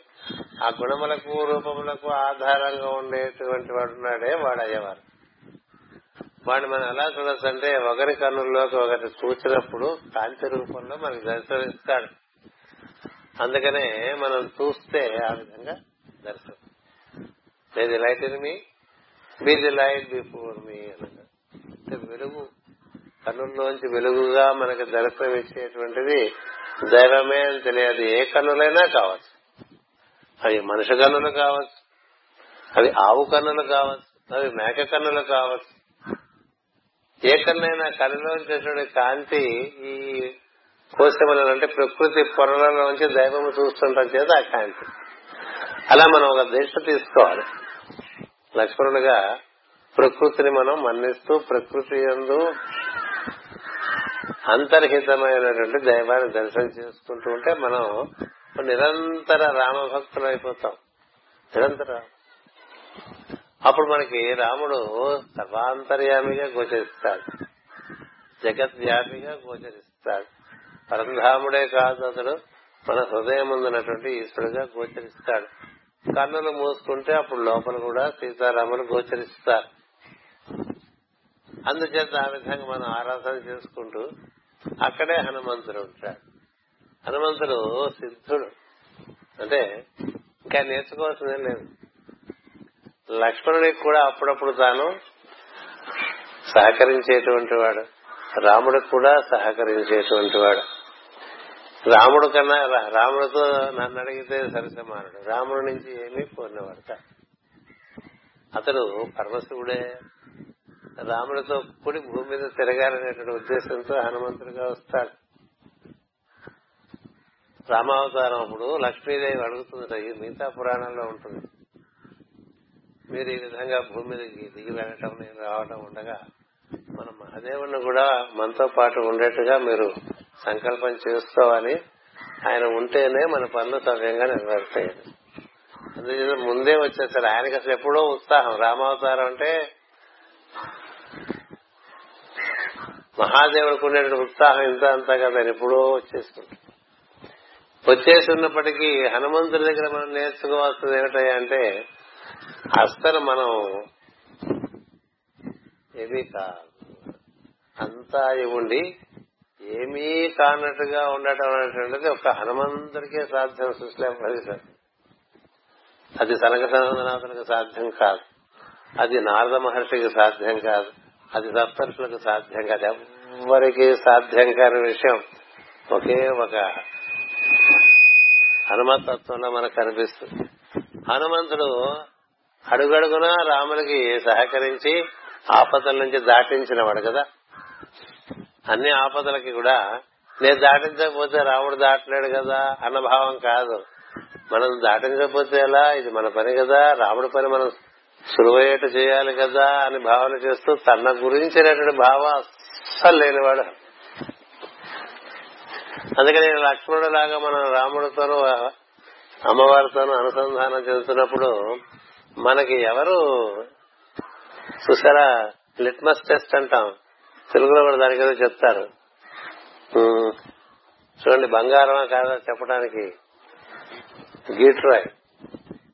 హనుమంతుడు గీటురాయ్ మన భక్తికి గాని మన అస్తిత్వానికి గాని మన అహంకారానికి గాని ఉందా కాని అని ఉందా అంటే అదే ఉంది కదా మనకి అస్సలు లేనివాడు. ఎంతటి వాడు? ఎంతటి వాడు రెండు సార్లు సంజీవని పర్వతం తీసుకొచ్చి కేవలం లక్ష్మణుడే కాదు సమస్త వానర సైన్యాన్ని బతికించాడు హనుమంతుడు. కదా? లంకకు ఎవరు చేరలేటు లేనటువంటి పరిస్థితుల్లో లంకకు వెళ్ళి మళ్ళీ తిరిగి వచ్చినటువంటి వాడు. ఎవరు సీతాదేవిని అన్వేషించగలరంటే సుగ్రీవుని మనసేందు కూడా ఇతడు ఒక్కడే ఆ పని చేయగలడని అనిపించినటువంటి వాడు. కదా హనుమ అంతేకాదు చిన్నత మనకి ఇంకో ఉదంతం లేదు అలా ఎగిరిపోయి చిన్నతనంలోనే సూర్యబింబాన్ని నోట్లో పెట్టుకున్నటువంటి వాడు. కదా సూర్యబింబాన్ని అలా ఎగిరేసి చిన్నతనంలోనే ఐదేళ్ళ పిల్లాడిగా నోట్లో పెట్టేసుకుంటే యాపిల్ పండలే. మొత్తం సూర్యమండలం అంతా గగ్గోలైపోలే. మరి అలాంటి తత్వం కదా. సూర్యవంశంలో పుట్టినటువంటి వాడు రాముడు కదా. ఆ సూర్యుడినే మింగినటువంటి వాడు హనుమంతుడండి. అలా మింగినప్పటికీ కూడా తర్వాత సూర్యుడి దగ్గరే మళ్ళీ సమస్త విద్యలు నేర్చుకున్నాడు. ఎంత గొప్పవాడండి. నేను నిన్నే మింగేయగలను కదా నువ్వు నాకు నిద్యలు చెప్పేది ఏంటి అని అనొచ్చుగా? అలా. నువ్వే నాకు సన్ని విద్యలో బోధించమన్నాడు. సమస్త శాస్త్రములు గురుముఖంగా నేర్చుకోకపోతే ఏం రావు? నువ్వెంతటి వాడమైనా ఈశ్వరుని చేరటానికి నీకు ఒక సద్గురు యొక్క అనుగ్రహం కావాలి. గురుముఖంగానే జ్ఞానం వస్తుంది. గురుముఖంగానే తపస్సు ఫలిస్తుంది. అంచేత రాముడు నీ గురువుగా హనుమంతుడు. ఎందుకంటే శివునికి గురువు నారాయణుడు నారాయణుడి గురువు శివుడు. అంచేత అట్లా పాదాల దగ్గర కూర్చోవటం అనేది హనుమంతుడు అదొక విశేషమైన విషయం. విశేషం. ఎందుకని? లక్ష్మణుడికి ప్రాణదాత అయినటువంటి వాడు అట్లా పాదాల దగ్గర కూర్చోటం కదా? అసలు హనుమంతుడు లేకపోతే రామాయణమే లేదు కదా? హనుమంతుడు లేకపోతే సీత ఎక్కడ ఉండదో తెలిసేది కాదు. కదా? అందుకనే రాముడు చెప్తాడు నువ్వే నాకు ఈ రోజు ఈ సీత ఎక్కడ ఉండదో చెప్పకపోతే ఇంతటితో మా వంశం కథ అయిపోయేది అని చెప్పేవాడు వంశం కథ అయిపోయేది అలాంటిది అలాంటి హనుమంతుడు అక్కడ పాదాల దగ్గర మనం చాలా కాకతాళీయంగా దండాలు పెట్టేస్తుంటాం ఈ సీతారామ లక్ష్మణ కదా? హనుమ సమేత సీతా లక్ష్మణ ఏదో అంటూ ఉంటాం కదా. సీతా అంటే హనుమ సీతా లక్ష్మణ సమేత శ్రీ రామచంద్ర పరబ్రహ్మణే నమ అంటూ ఉంటాం. అంటే ముందు హనుమంతుని చెప్తాం తర్వాత లక్ష్మణుని చెప్తాం తర్వాత అమ్మవారిని చెప్తాం తర్వాత రాముడిని చెప్తాం. మళ్ళీ హనుమంతుడు మొట్టమొదటి ఎందుకు చెప్తామంటే నువ్వు ఎంత పెరుగుతున్నా అలా ఉండు నువ్వు ఎంత పెరుగుతున్నా అలా ఉండు. అర్జునుడు అలా ఉండలేకపోయాడు. అందుకని అర్జునుడికి హనుమంతుడి చేతిలో గర్వభంగం అవుతుంది. గరుత్మంతుడికి హనుమంతుడి చేతిలో గర్వ గర్వభంగం అవుతుంది. నారద మహర్షికి హనుమంతుడి చేతిలో గర్వభంగం అవుతుంది. గరుత్మంతుడు ఎప్పుడు విష్ణువుని తన వీటి మీద ఊపర మీద ఉంచుకుని తిప్పుతారు కాబట్టి నాకన్నా గొప్పవాడు అనుకుంటాడు. కదా? నారదుడు నిత్యం పద్నాలుగు లోకాలను నారాయణ స్మరణ చేస్తూ తిరుగుతూ ఉంటూ ఉంటాడు. నాకన్నా గొప్పవాడు. కదా? అలాగే మరి అర్జునుడు అర్జునుడు ఏముందండి ధర్మరాజు అంతకన్నా గొప్పవాడు. అక్కడే ఉన్నాడు. అర్జునుడు కూడా అలాంటి భావానికి వస్తుంది వీళ్ళందరికీ ఏం చేస్తారంటే నేను భక్తాగ్రేసరుడను అని ఎవరైతే అనుకుంటారో వాళ్ళకి హనుమంతుని చూపిస్తారు. మత్తుతునకగా చూడు ఆయనతో. ఆయనతో పోల్చి చూస్తుంటే ఏంటంటే ఆయనకి ఏది అవసరం లేదు అయినప్పటికీ ఆయన రాముడిని ఆరాధన చేసుకుంటాడు. ఆయన రాముడి దగ్గర నుంచి పొందింది ఏం లేదు. మీరు చూసుకోండి రామాయణంలో. రాముడే ఆయన దగ్గర నుంచి సమస్తమైనటువంటి సహకారమును పొందాడు. అయినప్పటికీ రాముడిని ఆరాధన చేయటటువంటి హనుమంతుడు ఎప్పుడన్నా ఆలోచించారా మనకి ఎవరితోనో పని ఉంటే వాళ్ళని ఆరాధన చేసుకుంటూ ఉంటాం. కదా? మనకన్నా పెద్దవాళ్ళు అనేటువంటి వాళ్ళని ఆరాధన చేసుకుంటూ ఉంటాం. మనకి వాళ్ళ వల్ల మనకి ఆశీర్వచనం లభిస్తుందనో మనకి ఏదో ఉన్నతి కలుగుతుందనో అనుకున్నప్పుడు అలాంటి వారిని మనం ఆరాధన చేస్తూ ఉంటాం. హనుమంతుడికి ఏం కావాలండి? ఆయన పూర్వేశామపి ఎప్పుడో ముందే సిద్ధుడు ఆయన. పరమసిద్ధుడు సిద్ధుడే కాదు మహావీరుడు. మహావీరుడే కాదు మహాజ్ఞాని. మహాజ్ఞానే కాదు మహాయోగి. మహాయోగియే కాదు మహాభక్తుడు. మీరు ఏదైనా చెప్పండి అన్ని మహాయే అక్కడ. మహా. అందుకని హనుమ అనే పదంలో మీకు ఆ రెండు అక్షరాలు కనిపిస్తాయి. ఆ మొదట్లో కనిపిస్తుంది మా చివరిలో కనిపిస్తుంది మహా. అలాంటి హనుమంతుడు అక్కడ కూర్చుని ఉంటాడు. రాముడు హనుమంతుని మొట్టమొదటిసారిగా దర్శనం చేసినప్పుడు ఇది రామాయణం. మనకి ప్రమాణం రామాయణం అంటే వాల్మీకి మహర్షి రాసినదే ప్రమాణం. ఇతరములు అనేకమైన రామాయణములు వచ్చి ఉండవచ్చు. వచ్చి ఉన్నప్పటికీ కూడా అందులో ఆ కవులు తమదైనటువంటి భావావేశములను నిక్షిప్తం చేసిన సందర్భాలు చాలా కనిపిస్తాయి మనకి. తులసి రామాయణం దగ్గర తులసిదాస్ రామాయణం దగ్గర నుంచి కూడా అలా కొన్ని డీవియేషన్స్ ఉన్నాయి. ఎందుకంటే వారి వారి స్ఫూర్తిని బట్టి వారు అలా రాసుకుంటూ వచ్చారు. కానీ ప్రమాణం ఏదంటే వాల్మీకి రామాయణం. తులసిదాస్ రామాయణం చదువుకుంటే రాముడికి తెలుసు అమ్మవారిని రావణాసుడు ఎత్తుకుపోతే గాని కథ కాదని. అందుకనే అలా తను లేడి వెంటబడి వెళ్ళాడు అన్నట్టుగా చెప్తాడు. అలా ఉండదు వాల్మీకి అలా రాయలేదు. ఎందుకంటే రామ రాముడితో సమకాలికంగా ఉన్నటువంటి మహర్షి వాల్మీకి. తర్వాత ఎప్పుడో కలియుగంలో వచ్చినటువంటి ఆయన తులసిదాస్. తులసిదాస్ నేను ఆయన గోస్వామి. అంటే హిందూ లోకంలో ఉన్నటువంటి వాడు. అంటే ఏడు లోకంలో దాటి ఉన్నటువంటి గోస్వామి. ఆయన భావావేశం ఆయన కూడా భక్తి ఆవేశం రసానుభూతి అందులో ఎన్నెన్నో రాస్తూ ఉంటాం. కానీ ప్రమాణం అని వచ్చేసరికి మనకి వాల్మీకి రామాయణమే ప్రమాణం అవుతుంది. అందులో రాముడు హనుమంతుడు ఒక చక్కని వేద బ్రాహ్మణుని యొక్క రూపంలో తన దగ్గరకు వస్తూ ఉంటే లక్ష్మణుడితో వెంటనే చెప్తాడు లక్ష్మణ చాలా అప్రమత్తంగా ఉంది అంటే మామూలుగా మన భాషలో చెప్పాలంటే మనం కొంచెం ఒళ్ళు దగ్గర పెట్టుకుండాలిరా. అప్రమత్తంగా ఉండేది నడిచొస్తున్నది నాలుగు వేదముల యొక్క మూర్తి భవించినట్టు రూపం. నాలుగు వేదములు మూర్తి భవిస్తే ఏమిటో? అది మనకి ఎదురుగుండా నడిచొస్తోంది. చాలా జాగ్రత్తగా మాట్లాడు సుమా అని చెప్తారు లక్ష్మణుడితో. ఎందుకని? రాముడు మాట్లాడాడు లక్ష్మణుడే మాట్లాడతాడు. అంటే రాముడు ఎక్కువగా లక్ష్మణుడికి రాముడికి లక్ష్మణుడు ఎప్పుడు ఒక స్పోక్ పర్సన్గా ఉంటాడు. అంటే రాజులు ఎప్పుడు కూడా పక్కనుండే వాళ్ళు చెప్తారు కదా వాళ్ళ గురించి. అది రాజారికపు మర్యాద. వారి గురించి వారు చెప్పారు కదా. ఆ దృష్టి ఆ ఆచారం అక్కడ చూపిస్తారు మనకి. లక్ష్మణుడే రాముని గురించి చెప్తూ ఉంటాడు. అందుకే నువ్వు ఎక్కువ ఎక్సాల్ పోక అక్కడ ఉన్నది చాలా పెద్దది పరిపూర్ణం అని చెప్తాడు. పరిపూర్ణం అది. అక్కడ మనం చాలా సత్యం వల్ల సత్యం వల్ల క్లుప్తంగా సత్యాన్ని చెప్పు ఎందుకంటే చూస్తేనే ఆయనకి అని తెలిసిపోతాయి. అటువంటి హనుమంతుడండి ఆయనకి తెలియంది ఏం లేదు. ఆయన తెలియంది హనుమంతుడికి తెలియంది గాని హనుమంతుడు చెయ్యలేంది గాని ఏం లేదండి. దుర్గమ కార్య జగతికే చేతే సుగమ అనుగ్రహ సుమరేతే నీ అనుగ్రహం ఉంటే ఎంత దుర్గమని ఎంత దుర్గమైన కార్యాలు చేశాడండి? సూర్యుని మింగటమే ఎప్పుడు జరిగిపోయింది కదా. అలా పర్వతం రాత్రి రాత్రి వెళ్ళి చీకట్లో ఆ పర్వతం తెచ్చేసాడు ఒకసారి కాదు రెండు సార్లు తెస్తాడు. రావణి చదువుకుంటే కనిపిస్తుంది. రెండు సార్లు పట్టు. పాతాళ లోకంలోకి ఎత్తుకుపోతే రామలక్ష్మణుని అహిమహి రావణుడు తాను పాతాళ లోకంలోకి వెళ్ళి అక్కడ ఉండే రహస్యాలని ఛేదించి రామలక్ష్మణుని మళ్ళీ సంరక్షించుకుని తీసుకున్నటువంటి వాడు హనుమంతుడు. ఎవరి హీరో అని మనం లెక్కేసుకుంటే ఎవరు కథానాయకుడు అతడు కథానాయకుడిగా కాకుండా అత్యంత వినయమైనటువంటి బంటుగా అక్కడ కూర్చున్నాడంటే ఇది పరాకాష్ట పరాకాష్ట అందుచేత అలాంటి ఒక పరివారం మనకి ఇంకెక్కడ భూమి మీద ఇంత సమన్వయం దొరకదు. సమన్వయం దొరకదు. సీతారాముడు లక్ష్మణుడు హనుమంతుడు అందుకని వారి నలుగురిని ఒక చోటగా మనం పెట్టుకుంటూ ఉండాలి. వేరు వేరుగా పెట్టుకోవడం అపచారం అని చెప్తారు. కృష్ణుడైతే ఒక్కడే ఉంటాడు. ఎందుకని? సర్వదేవతలు అతని ఉన్నారు సర్వగ్రహములు అంది అతని ఉన్నారు సర్వదేవత సర్వగ్రహ రూపి పరాత్పర అంటూ ఉంటాం ఇలా నిలబడతాడు ఒక్కడు. కటిహస్తుడు అయి ఉండి అలా నిలబడి ఉంటాడు. ధీమాగా ఉంటాడు కృష్ణుడు.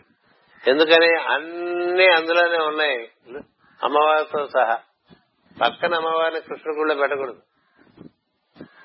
పక్కన అమ్మవారిని కృష్ణుడు గుళ్ళో పెట్టకూడదు. ఏదో తెలియక పెడుతూ ఉంటారు. తర్వాత వస్తారు. వాళ్ళు పెడతారు ఇంకోళ్ళు పెడతారు ఇప్పుడు కాంప్లెక్స్ పెట్టేస్తుంటాం. గుడి అంటే ఒకళ్ళు అందరినీ చూడలేక అంతమందిని పెట్టుకోవటం మన అవివేకం కదా? కృష్ణుడిలో అన్ని ఉన్నాయి. అందుచేత కృష్ణుడు అంటే పాండురంగడే. పండరీపురంలో ఉండే పాండురంగడు ఇలా ఉంటాడండి. నీకేం కావాలరా అలా మనకి ఉంటే ఇక్కడ హనుమంతుడు ఇలా ఉంటాడు. అంచేత ఈ హనుమంతుడు ఇంత అంతా నేను చెప్పడానికి ఏం లేదు. అంతటి వాడు ఎట్లా ఉన్నాడో చూడండి అక్కడ. అలాగా రామపాదములనే దర్శిస్తూ. అంటే నీ దృష్టి పరమా పరమాత్మ మీద ఉంచు నువ్వెంతటి వాడివయ్యావు అనేటువంటిది అక్కర్లేదు నేనెంతటి వాడిని అనేటువంటి భావన ఉన్నంతకాలం పరమాత్మను చేరలేవు. ఎందుకంటే ప్రకృతే ఒప్పుకోదు కానీ ప్రకృతికి హనుమంతుడికి ఎంత దగ్గరో నిజానికి అమ్మవారికి హనుమంతుడు అంటే ఉన్నంత ప్రీతి ఇంకెవరి మీద ఉండదు రాముడి తర్వాత అందుచేతనే రామతత్వం అంతా కూడా సీతారామాంజనేయ సంవాదం అని ఆంజనేయుడికి తనకు తెలిసినటువంటి రామతత్వం అంతా చెప్తూ ఉంటే ఆయన అది వింటూ ఉంటాడండి తిరిగినట్టుగా వింటూ ఉంటాడు. నాకు తెలుసు అని ఎప్పుడు అంటాడు. అందుకని మనకి కనిపించడానికి అతి చిన్నగా ఉంది. కానీ సమస్తము వ్యాప్తి చెంది ఉండేటువంటి ప్రజ్ఞ ఉందే దానికి మరొక తార్కాణం లేదు హనుమంతుడి కన్నా. ఇందాక మన సోదరుడు చెప్పాడు చిరంజీవి రాజు. చిన్న గ్రామం కదా? చిన్న గ్రామం ఏంటి? ఏది చిన్న ఏది పెద్ద? ఏది చిన్న ఏది పెద్ద? అనోరణీయాన్ మహతో మహీయాన్ అంచేది ఇంత చిన్న గ్రామంలో రాముడు ఉండటానికి మళ్ళీ ఉండటానికి. పునర్వస కదండి రాముడు మళ్ళీ మళ్ళీ వచ్చి ఉంటాడు పునర్వస అంటే అర్థం ఏంటంటే I come back to decide again నేను మళ్ళీ ఇక్కడ వసిస్తాను అని చెప్తే దాన్ని పునర్వసు అంటారు. వసు తత్వం అంటే వసించి ఉండుట. పునర్వసు మనకి పునఃప్రతిష్ఠ అన్నారు కదా. నేను మళ్ళీ వచ్చాను రా మీ దగ్గరికి అన్నాడు. మళ్ళీ వచ్చానంటే మూడోసారి వచ్చాడు అనమాట మూడోసారి ఎలా? అసలు ఒకసారి వచ్చాడు. ఇదంతా తిరిగాడు వనవాసం సమయంలో. మళ్ళీ వచ్చాడు. అక్కడ ప్రతిష్ట చేశారు.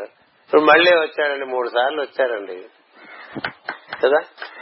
మరి ఊరికన్నా పెద్ద గ్రామం ఏమని చెప్పండి దైవపరంగా నాకు అక్కడ కింద కూర్చోబెట్టారు నన్ను.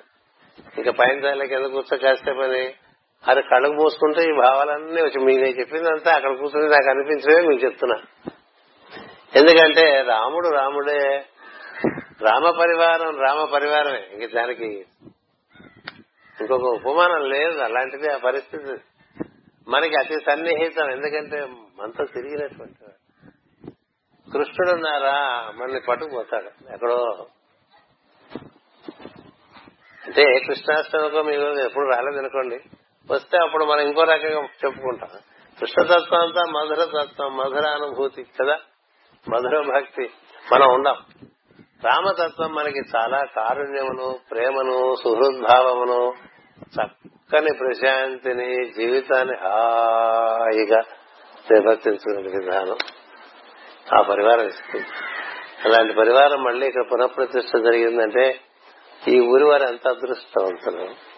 ఎక్కడ రామాలయములు ఏర్పడతాయో అక్కడ మనం ఏర్పడుతున్నాం అనుకోబోకండి. రాముడే అనుగ్రహించి మన చేతలు ఏర్పాటు చేయించుకుంటున్నాడని మనకు తెలిసి ఉండాలి. రాముడే సంకల్పం ఎప్పుడు కూడా దివ్య సంకల్పము ఊర్ధ్వలోకముల నుంచి వాహికలను వెతుక్కుని అదే దిగి వస్తూ ఉంటుంది. దాన్ని నిర్వర్తించేటువంటి వాళ్ళు కూడా అదే ఎరుకుంటూ ఉంటుంది. ఆ వార్త వినంగానే మనమే స్వరపడిపోయి అందులో ఏదో మన సహకారాన్ని మనం అందించాలి. మన చిట్టి భూపాల వర్మ ఆయన చిట్టి ఏం కాదు ఆయన. పేర్లోనే చిట్టి పనులని చాలా పెద్దలు ఆయన చేసేది. అదే నాకు చెప్ప తెలియనే తెలియదు ఇలా రామాయణం కడుతున్నాడు మొన్న కార్తీక మాసంలో మేము రాజమండ్రి నుంచి వస్తున్నప్పుడు అప్పుడు ఊరికే మాటగా ఎక్కడికి వెళ్ళావా మధ్యాహ్నం కనపడలేదు నాకనంటే. విగ్రహాలు రాముడి విగ్రహాలు చూడడానికి వెళ్ళాను మాస్టర్ గారు. రాజమండ్రిలో బాగుంటాయి అన్నారు నీకు రాముడు విగ్రహాలతో ఏడు పని ఆ మా ఊళ్ళో గుడి కొంచెం ప్రిపేర్ చేసి అక్కడ పెట్టుకుందాం అనుకుంటున్నాం అన్నాడు. నాకు చాలా లోపల ఊరిని అనిపించింది. ఆరిపుడిగా అంటే అంత సరే ఎంత దాచుకుని అంటే అంత గోపనంగా చేస్తే పనులు కదా. ఎంత గో అంటే దివ్యమైన విషయాలు ఎప్పుడు గోపనంగానే జరగాలి. కదా? అంచేత అప్పుడు నేను అదేమిటే మరి నాకు ఎన్నడూ చెప్పలేదంటే నవ్వాడు. ఇప్పుడైనా అంత నవ్వుతాడు. అక్కడ ఏం జరిగిందంటే తమ్ముడికి మాట ఇచ్చారు అన్నకి పని ఇచ్చారు అన్నట్టుగా ఉంటుంది. చిన్నరాజు గారు అతను మాట్లాడుతుంటే అద్భుతంగా ఉంటుంది. సందేహం లేదు. అంటే పని చేయడంటే పని కూడా చేస్తాడు. అక్కడ మాట ఉండదు పనే ఉంటుంది. కదా? ఇందాక అన్నాడు నాతో. ఇంకా మైక్ మాస్టర్ గారికి ఇస్తాను మైక్ కాదు నాకు అతను ఇచ్చింది వాక్ కదా? నేను ఎప్పుడు ఇదిగా ఉన్నాను అతని నుంచి వ్యక్తమైనటువంటి ప్రవాహం ఉంటుంది సరస్వతి. అది అక్కడి నుంచి ఇక్కడికి వస్తుంది. ఇక్కడి నుంచి ఎక్కడికో వెళ్తుంటుంది ఆవిడకి ఆవిడ పని చేసుకుంటూ ఉంటుంది ఎప్పుడు ఎవరి ద్వారాను. ఎందుకంటే ఆవిడ పని ఏంటంటే వాక్కు చేత ప్రచోదనం చేయటం అంతే ఆవిడ పని కదా? అదే ఋగ్వేదం అన్నారు. ఋగ్వేదం చదివితే మనలో మేధస్సు పెరుగుతుందన్నారు. సరస్వతి అంటే వయస్సు కదా? మేధామే మేధాం దేవి సరస్వతి అంటే మొదలు పెట్టాం కదా. అంచేత వాక్కు వల్ల ప్రచోదనం చేయడానికి వర్ణించవరకు ఎన్నో వాహికలు కోట్ల వాహికలు ఉంటాయి. అలా ఆ వాక్కు మనకి ఈ విధంగా అందించడం చేత ఇవన్నీ మీకు చెప్తున్నాను. ఇందులో నేను చెప్పదలసిన విషయం ఏంటంటే ఈ రామాలయమునందు ఇతోధికముగా కృషి జరిపిన వారందరికీ కూడా రాముని ఆశీర్వచనము మీకు ప్రస్తుతం తెలియకపోవచ్చు అది అప్పుడే మీ అందరికీ లభ్యమైతే లభ్యమై. ఇలా నాబోటి వాడిని ఇట్లా కార్యక్రమించుకుని జాగ్రత్తగా తీసుకొచ్చి సున్నితంగా లోపల తీసుకెళ్ళి పట్టుకొచ్చారనుకోండి అలా పట్టుకొస్తే ఎరా అవిటివాడా అని పిలుస్తాడు రాముడు. అంతే కదా? అవిటివాడినే ముచ్చుకొస్తాడు నిన్ను చూద్దామని పిలిపించుకున్నారా? నువ్వు అవిటివాడు అయినా అన్నట్టుగా మామూలుగా ఈ గురువు గారు అనే పేరు పెట్టి ఏం చేస్తారంటే ప్రజలు వాడు అన్ని వీళ్ళే మోసేస్తూ ఉంటారు వాడు నెమ్మది వాడు అయిపోతుంటాడు కదా? అంతేగా ఆయన ఆయన చెప్పులోళ్ళు పట్టుకుంటారు ఆయన పిల్లలు పట్టుకుంటారు ఆయన పట్టుకునేది ఏదో వాడు పట్టుకుంటారు అన్ని పట్టుకుంటారు కదా? నడవలేకపోతే భుజాలు చేతులు పట్టుకుంటారు అన్ని పట్టుకుని ఎట్టగొట్ట మోసుకెళ్ళి పని దేవుడి దగ్గర కూర్చోబెడతారు. ఎందుకని? ఇంతమందిలోంచి రాముడే నేను నేను చూడాలని ఇంత ప్రయత్నం చేశారా? ఇంతమంది చేత నేను మోయించుకొచ్చానన్నట్టుగా ఉంటుంది. అలా వచ్చి నేను కూడా రామదర్శనం చేసుకోవడం జరిగింది. రామదర్శనం ఎప్పుడు మొదలవుతుంది? ఏ రోజున? ఈ ఒకటో తారీఖు ఏప్రిల్. ఫస్ట్ ఏప్రిల్ అంటే ఇవాళ ఫూల్స్ డే కదా మామూలుగా పాశ్చాత్య సాంప్రదాయంలో. అంతేనా? అంచేత ఇలా మూర్ఖుడుగా ఉండిపోకుండా రారాని పిలిచినట్టుగా రాముడు మమ్మల్ని అందరినీ చిట్ట చిరటెక్కడికి పట్టుకొచ్చాడండి. పట్టుకొచ్చి ఈ విధంగా దర్శనం ఇప్పించాడు. ఎప్పుడు కూడా మనం చేస్తున్న పనులకి అటుపక్క నుంచి ఒక డైమెన్షన్ ఉంటుంది అది చూసుకోవాలి. మనం మనం వెళ్ళగలిసాం అనుకోకూడదు. మనం వెళ్ళగలగటం ఏంటి? ఏముంటుంది అలా?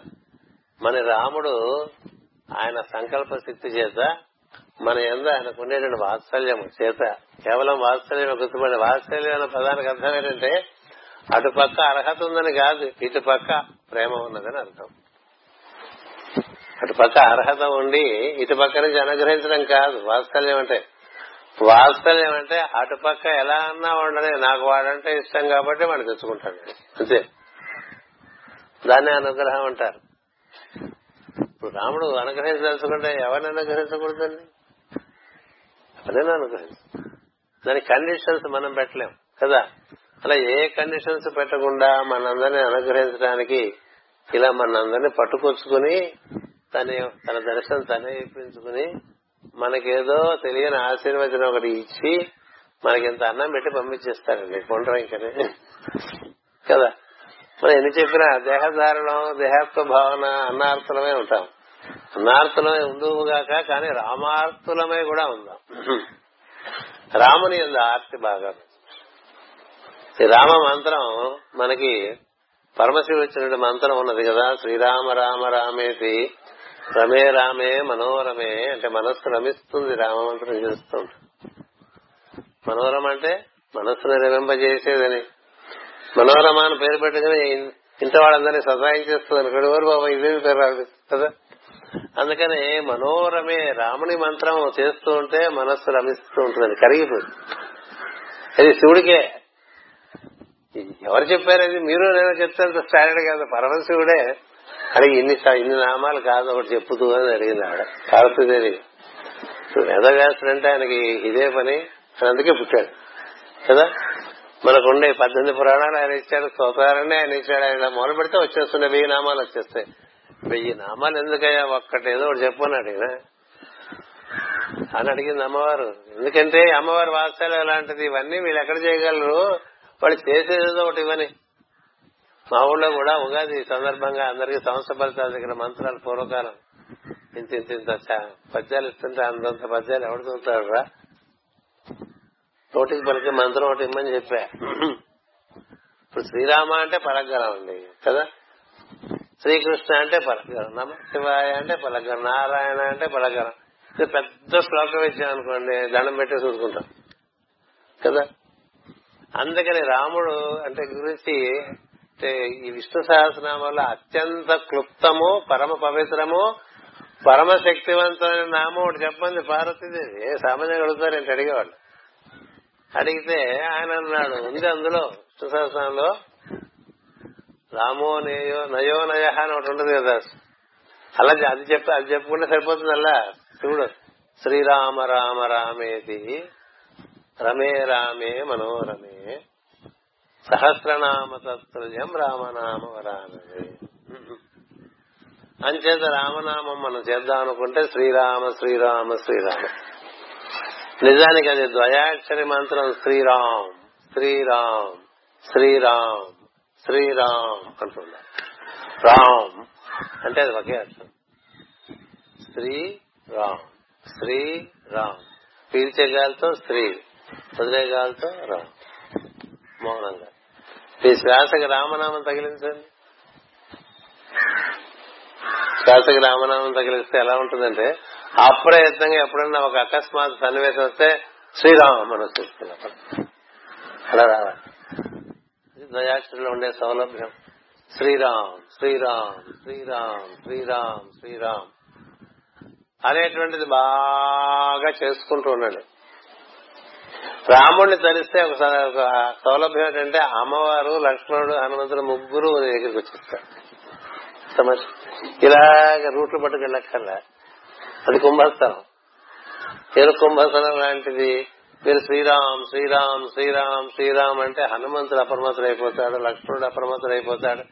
అమ్మవారు అప్రమత్తుడు అయిపోతుంది అప్రమత్తం అయిపోతుంది అయిపోయి వీడికి వీడెవడో రాముడిని రాముడు తెలుస్తున్నాడు వీడి సంగతి మనం చూడాలనుకుంటారు. అందుచేత రామనామం. అందుచేత మీరందరూ రామనామం బాగా శ్వాసతో బాగా అనుసంధానం చేసుకోండి. పడుకున్నారనుకోండి నిద్రపోయే ముందు ఊరికే ఏదో ఆలోచనలతో పడుకుంటే ఎలాగో నిద్ర పట్టదు కదా? సమస్యలు. శ్రీరామ్ శ్రీరామ్ పీల్చేగాలి శ్రీ వదిలేగాలి రామ్. పీల్చేగాలి స్త్రీ వదిలేగాలి రామ్. శ్రీ రామ్ శ్రీ రామ్ శ్రీ రామ్ శ్రీ రామ్ అని రామశబ్దంతో నిద్రగలడు ఎలా ఉంటుంది? రామశబ్దం కన్నా పునీతం చేయగలిగిన శబ్దమే లేదు. ఎందుచేత? అది అగ్నితత్వం రామ్ అనేటువంటి శబ్దం. అగ్ని బీజం అది. అమ్మవారితో కూడి అగ్ని బీజం శ్రీ రామ్ అంచేత పునీతం చేస్తుంది. రామభక్తుడు పరమ పవిత్రంగా ఉంటాడు. రామభక్తులను గొప్పది ఎందుకంటే రామభక్తులకి ధర్మమే ప్రాణం ఇంకోటి కాదు. ఇంకేది ప్రాణం కాదు. ధర్మమే ప్రాణం. ఎందుకని? రాముడంటే ధర్మమే మూర్తి భవించిన ధర్మమూర్తి. కదా? అందుకే అంటుంటాం రామో విగ్రహవాన్ ధర్మ అంటుంటాం అంటే ఏంటి? అసలు ఆ విగ్రహం చూస్తే నీకు ధర్మం గుర్తురాలి ఇంకేం గుర్తురాలి రామభక్తుడికి ఎట్టి పరిస్థితుల్లోనూ అధర్మం ఆచరించడం అనేటువంటిది స్వభావంలోంచి రాదు. అది ఎప్పుడో చచ్చిపోతుంది. అట్లా పునీతం అయిపోతారు రామభక్తులు. సరే రామభక్తుడికి చక్కని రక్షణ వలయం రక్షణ. మీరు ఏం చెప్పినా సరే ఎన్ని దేవతల గురించి చెప్పినా రక్షణ సరికి రాముడే కదా. శ్రీరామ రక్ష సర్వజగత్ రక్ష. చిన్నపిల్లవాడికి స్నానం చేయించి అమ్మ కూడా శ్రీరామ రక్ష సర్వజగత్ రక్ష ఏళ్ళ ఆయుష్ అంటూ ఉంటుంది కదా. ఏళ్ళు ఎలా ఉండవు అమ్మ భావం ఎలా ఉంటుంది కదా. అంచేత శ్రీరాముడే రక్ష శ్రీరాముడే ధర్మము అంచేత రామనామం. ఈ రామనామం వల్ల ఈ భూమి మీద ఇంకా భరత భూమి ఇలా బలంగా నిలుస్తూ ఉందండి హనుమంతుడు చెప్పాడు ఈ భూమి మీద ఎక్కడ రామనామం జరుగుతున్నా ఎక్కడైనా సరే పర్వాలేదు. రామనామం ఈ భూమి మీద జరుగుతున్నంత కాలం నేను భూమి మీదే ఉంటాను. ఉంటానంటే ఎక్కడ పలికితే అక్కడ ఉంటాడు. రామనామం ఎక్కడ పలికితే అక్కడ ఉంటాడు. ఎత్ర ఎత్ర రఘునాథ కీర్తనం తత్ర తత్ర కృతమస్తకాంజలి. అంటే తల వంచి నమస్కారం చేస్తూ అక్కడ కూర్చుంటాటండి రామనామం జరుగుతుంటే అందుకని చూడండి రామనామంలో ఉండే సౌలభ్యం రామనామం చేసుకుంటే అక్కడికి హనుమంతుడు చేస్తారు రామనామం చేసుకుంటే అక్కడ అమ్మవారు వచ్చేస్తుంది.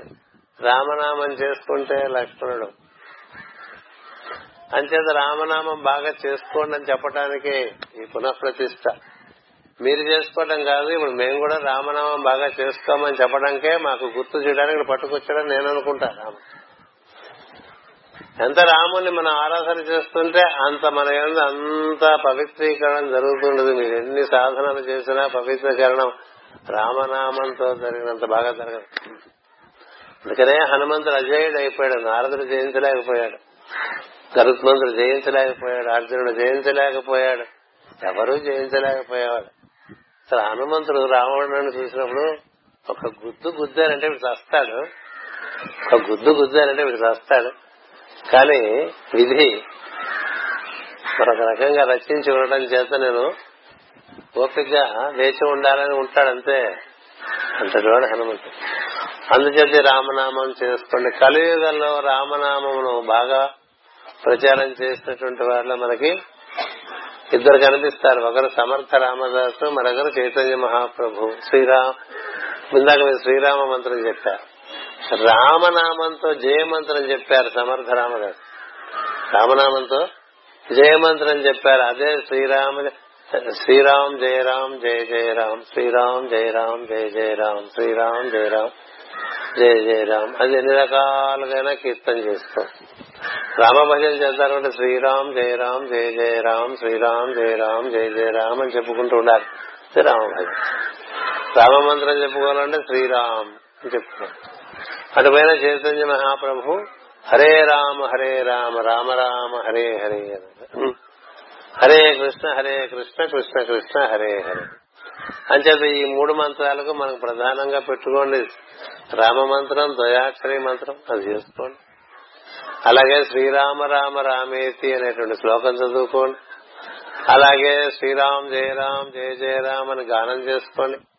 హరే రామ హరే రామ కరిసంతారక మంత్రం అనేటువంటిది చైతన్య మహాప్రభు ఇచ్చాడు చైతన్య మహాప్రభు అంటే ఎవరో కాదు ఉద్ధవుడే మరల జననము.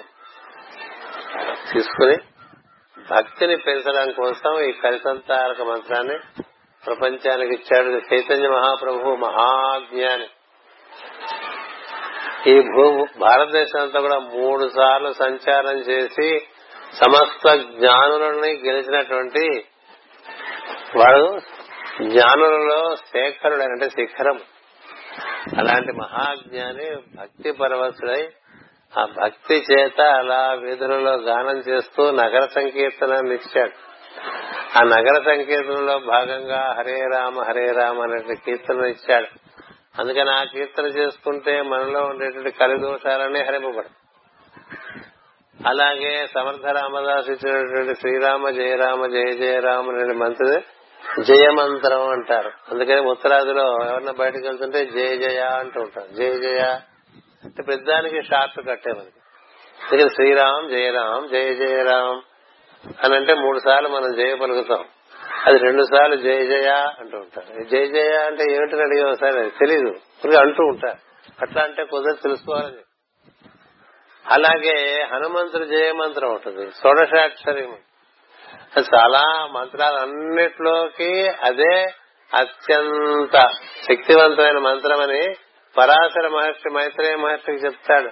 పరాశర మహర్షి మైత్రేయ మహర్షి చెప్తాడు ఇంతకన్నా మించినటువంటి శక్తివంతమైన మంత్రం ఇంకోటి లేదని చెప్తాడు. హనుమంజయ హనుమంజయ జయ హనుమాన్.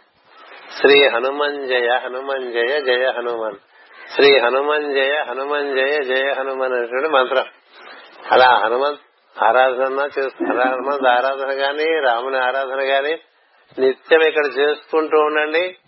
అప్పుడు రాముని యొక్క శక్తి ఈ ఊరంతా బాగా ప్రభంజనమై వెలుగుతుంది. మీరందరూ సుఖ సంతోషాలతో వర్ధిల్లుతారు. మీరు ఎంత ఆధునిక యుగంలో పదార్థమైన విషయం పెరుగుతున్నప్పటికీ కూడా రాముని చల్లని నీడలో పెరుగుతుంటే తరతరములు సంస్కారములు కోల్పోకుండా పెరుగుతూ ఉంటారు. అది ముఖ్యం. మామూలుగా మనకి ఐహికమైన సంపద పెరుగుతున్న కొద్దీ సంస్కారములు పోతూ ఉంటాయి. ధనికులలో సంస్కారములు నశిస్తూ ఉంటాయి. అందుచేత అటుపైన ధనం కూడా నశిస్తుంది. సంస్కారముతో కూడి పెరగాలంటే మన ఇంట్లో దైవ భక్తి ఉండాలి. రామభక్తి ఉండాలి. అంచేత రాముని ఆరాధన హనుమంతుని ఆరాధన ఇక్కడ మీరు చక్కగా నిర్వర్తించుకుంటూ ఉండండి. మేము కూడా అలాగే నిర్వర్తించుకోవడానికి మరొకసారి ఈ వసంత నవరాత్రుల్లో ఈ విధంగా ఈ రావి చెట్టు ఈ కొబ్బరి చెట్టు ఇంకా చాలా మంచి చెట్లు వేశారు. ఇక్కడ కూర్చుని మంచి ప్రసంగం వచ్చినప్పుడల్లా ఇక్కడ వృద్ధి కనిపిస్తూనే ఉంది నాకు. ఎప్పుడు వచ్చినా అంతకు ముందు కన్నా బాగుండేట్టుగా ఏదో ఒకటి కనిపిస్తూనే ఉన్నది. అంచేత ఈ ఆశ్రమం కూడా ఉప్పలపాటి వారి ప్రాంగణంలో ఇది ఒక చక్కని సిద్ధాశ్రమంలాగా తయారై ఎంతో మంది జీవులకి స్ఫూర్తినిచ్చేట్టుగా తయారయ్యారు. మరొక మాట చెప్తాను. ఈ రోజున మేము ఈ గ్రామంలో ప్రవేశిస్తూ ఉంటే ఈ పిల్లలందరూ కూడా చక్కగా అట్లా సింధూరం రంగులో ఆంజనేయ స్వామి లాగా ఆ చొక్కాల మీద జై శ్రీరామ్ అని రాసుకుని అలా విలుపట్టుకుని రాముడు బొమ్మ వేసుకుని వాళ్ళు ముందుకు డ్రైవ్ చేసుకుంటూ వెళ్తుంటే వెనకగా కూర్చుని మా అందరికి వాళ్ళు ఫోటోలు తీస్తుంటే నాకు అసలు ఏమంటారు చూసారా? మనిషిలో ఉండే అహంకారం. అట్లా ఐసు ముక్క కలిగినట్టు ఎండాకాలంలో కలిగింది ఏమి ఉత్సాహం వాళ్ళది. వాళ్ళని ఇక్కడ చూడటం కాదు వాళ్ళ మన గురు పూజల్లో కూడా ఉంటారు.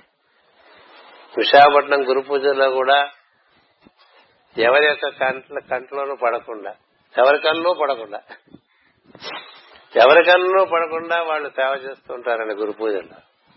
కదా? నేను వీళ్ళందరినీ చూడగానే వీళ్ళందరూ చాలా నాకు చాలా ఆనందం కలిగింది. వాళ్ళు అన్ని మోటార్ సైకిల్ వేసుకుని వాడు ముందుకు డ్రైవ్ చేస్తుంటే వెనకాల కూర్చున్నవాడు అడతిరి కూర్చోకుండా పుచ్చలు చూపించకుండా మాకు మొక్క తిప్పి కూర్చుని అలా సెల్ ఫోన్లో వీడియోలు తీసుకుంటూ జయ శ్రీరామ్ జయ శ్రీరామ్ అనుకుంటూ లోపల తీసుకొస్తూ ఉంటే రాయికైనా సరే చైతన్యం కలుగుతుందండి. రామనామం గొప్ప. రామనామం రాత్రి కూడా నాశనం చేసిందని చెప్తారు కదా. రాత్రి అంటే ఆవిడ రాయిలాగా అంత అచేతన అయిపోయింది అహల్యది. రాయి కాదు ఆవిడ. రాయి వలే అయిపోయింది. రాయి ముట్టుకుంటే అహల్య అయిపోయింది అనుకోబోకండి. అహల్య ఉంది అక్కడ. కానీ రాయి వలె అచేతనమైనటువంటి స్థితిలోకి తను తాను పరిపూర్ణంగా నిరసించుకుంటూ ప్రాయశ్చిత్త కాండలో ఉంది. కేవలం పశ్చాత్తాపడితే చాలు. ఆమె చాలా పశ్చాత్తాపడింది పడితే పశ్చాత్తాపడ్డావు కదా పొరపాటు అయిపోయిందని చెప్పి అందుకని పర్వాలేదు అంటే గౌతముడు అహల్య ఒప్పుకోలేదు. అందుకని అహల్య గొప్ప. అంత గొప్పగా మనం అవన్నీ కీర్తించుకుంటాం. చాలదని. మనం ఊరికే సారీ అని చెప్పేసి తప్పించేసి తిరుగుతుంటాం కదా. సారీ. సారీ సరిపోతుందండి? సారీ సరిపోతుందా చేసిన తప్పుకి? ఆ సారీలోనే త్రికరణ శుద్ధి ఉండదు మనకి. ఆవిడ త్రికరణ శుద్ధిగా పశ్చాత్తాపడుతుందని గౌతమ మహర్షి అంతటి వాడు ఇంకా చాలే మరి ఇంకా ఏడు మొహమ్మడు తిరక్కన చుట్టూ అంటాడు అంటే కుదరదు. నేను పశ్చాత్తప్తురాలనై నన్ను భగవంతుడు మళ్ళీ వచ్చి స్పృశిస్తాడు.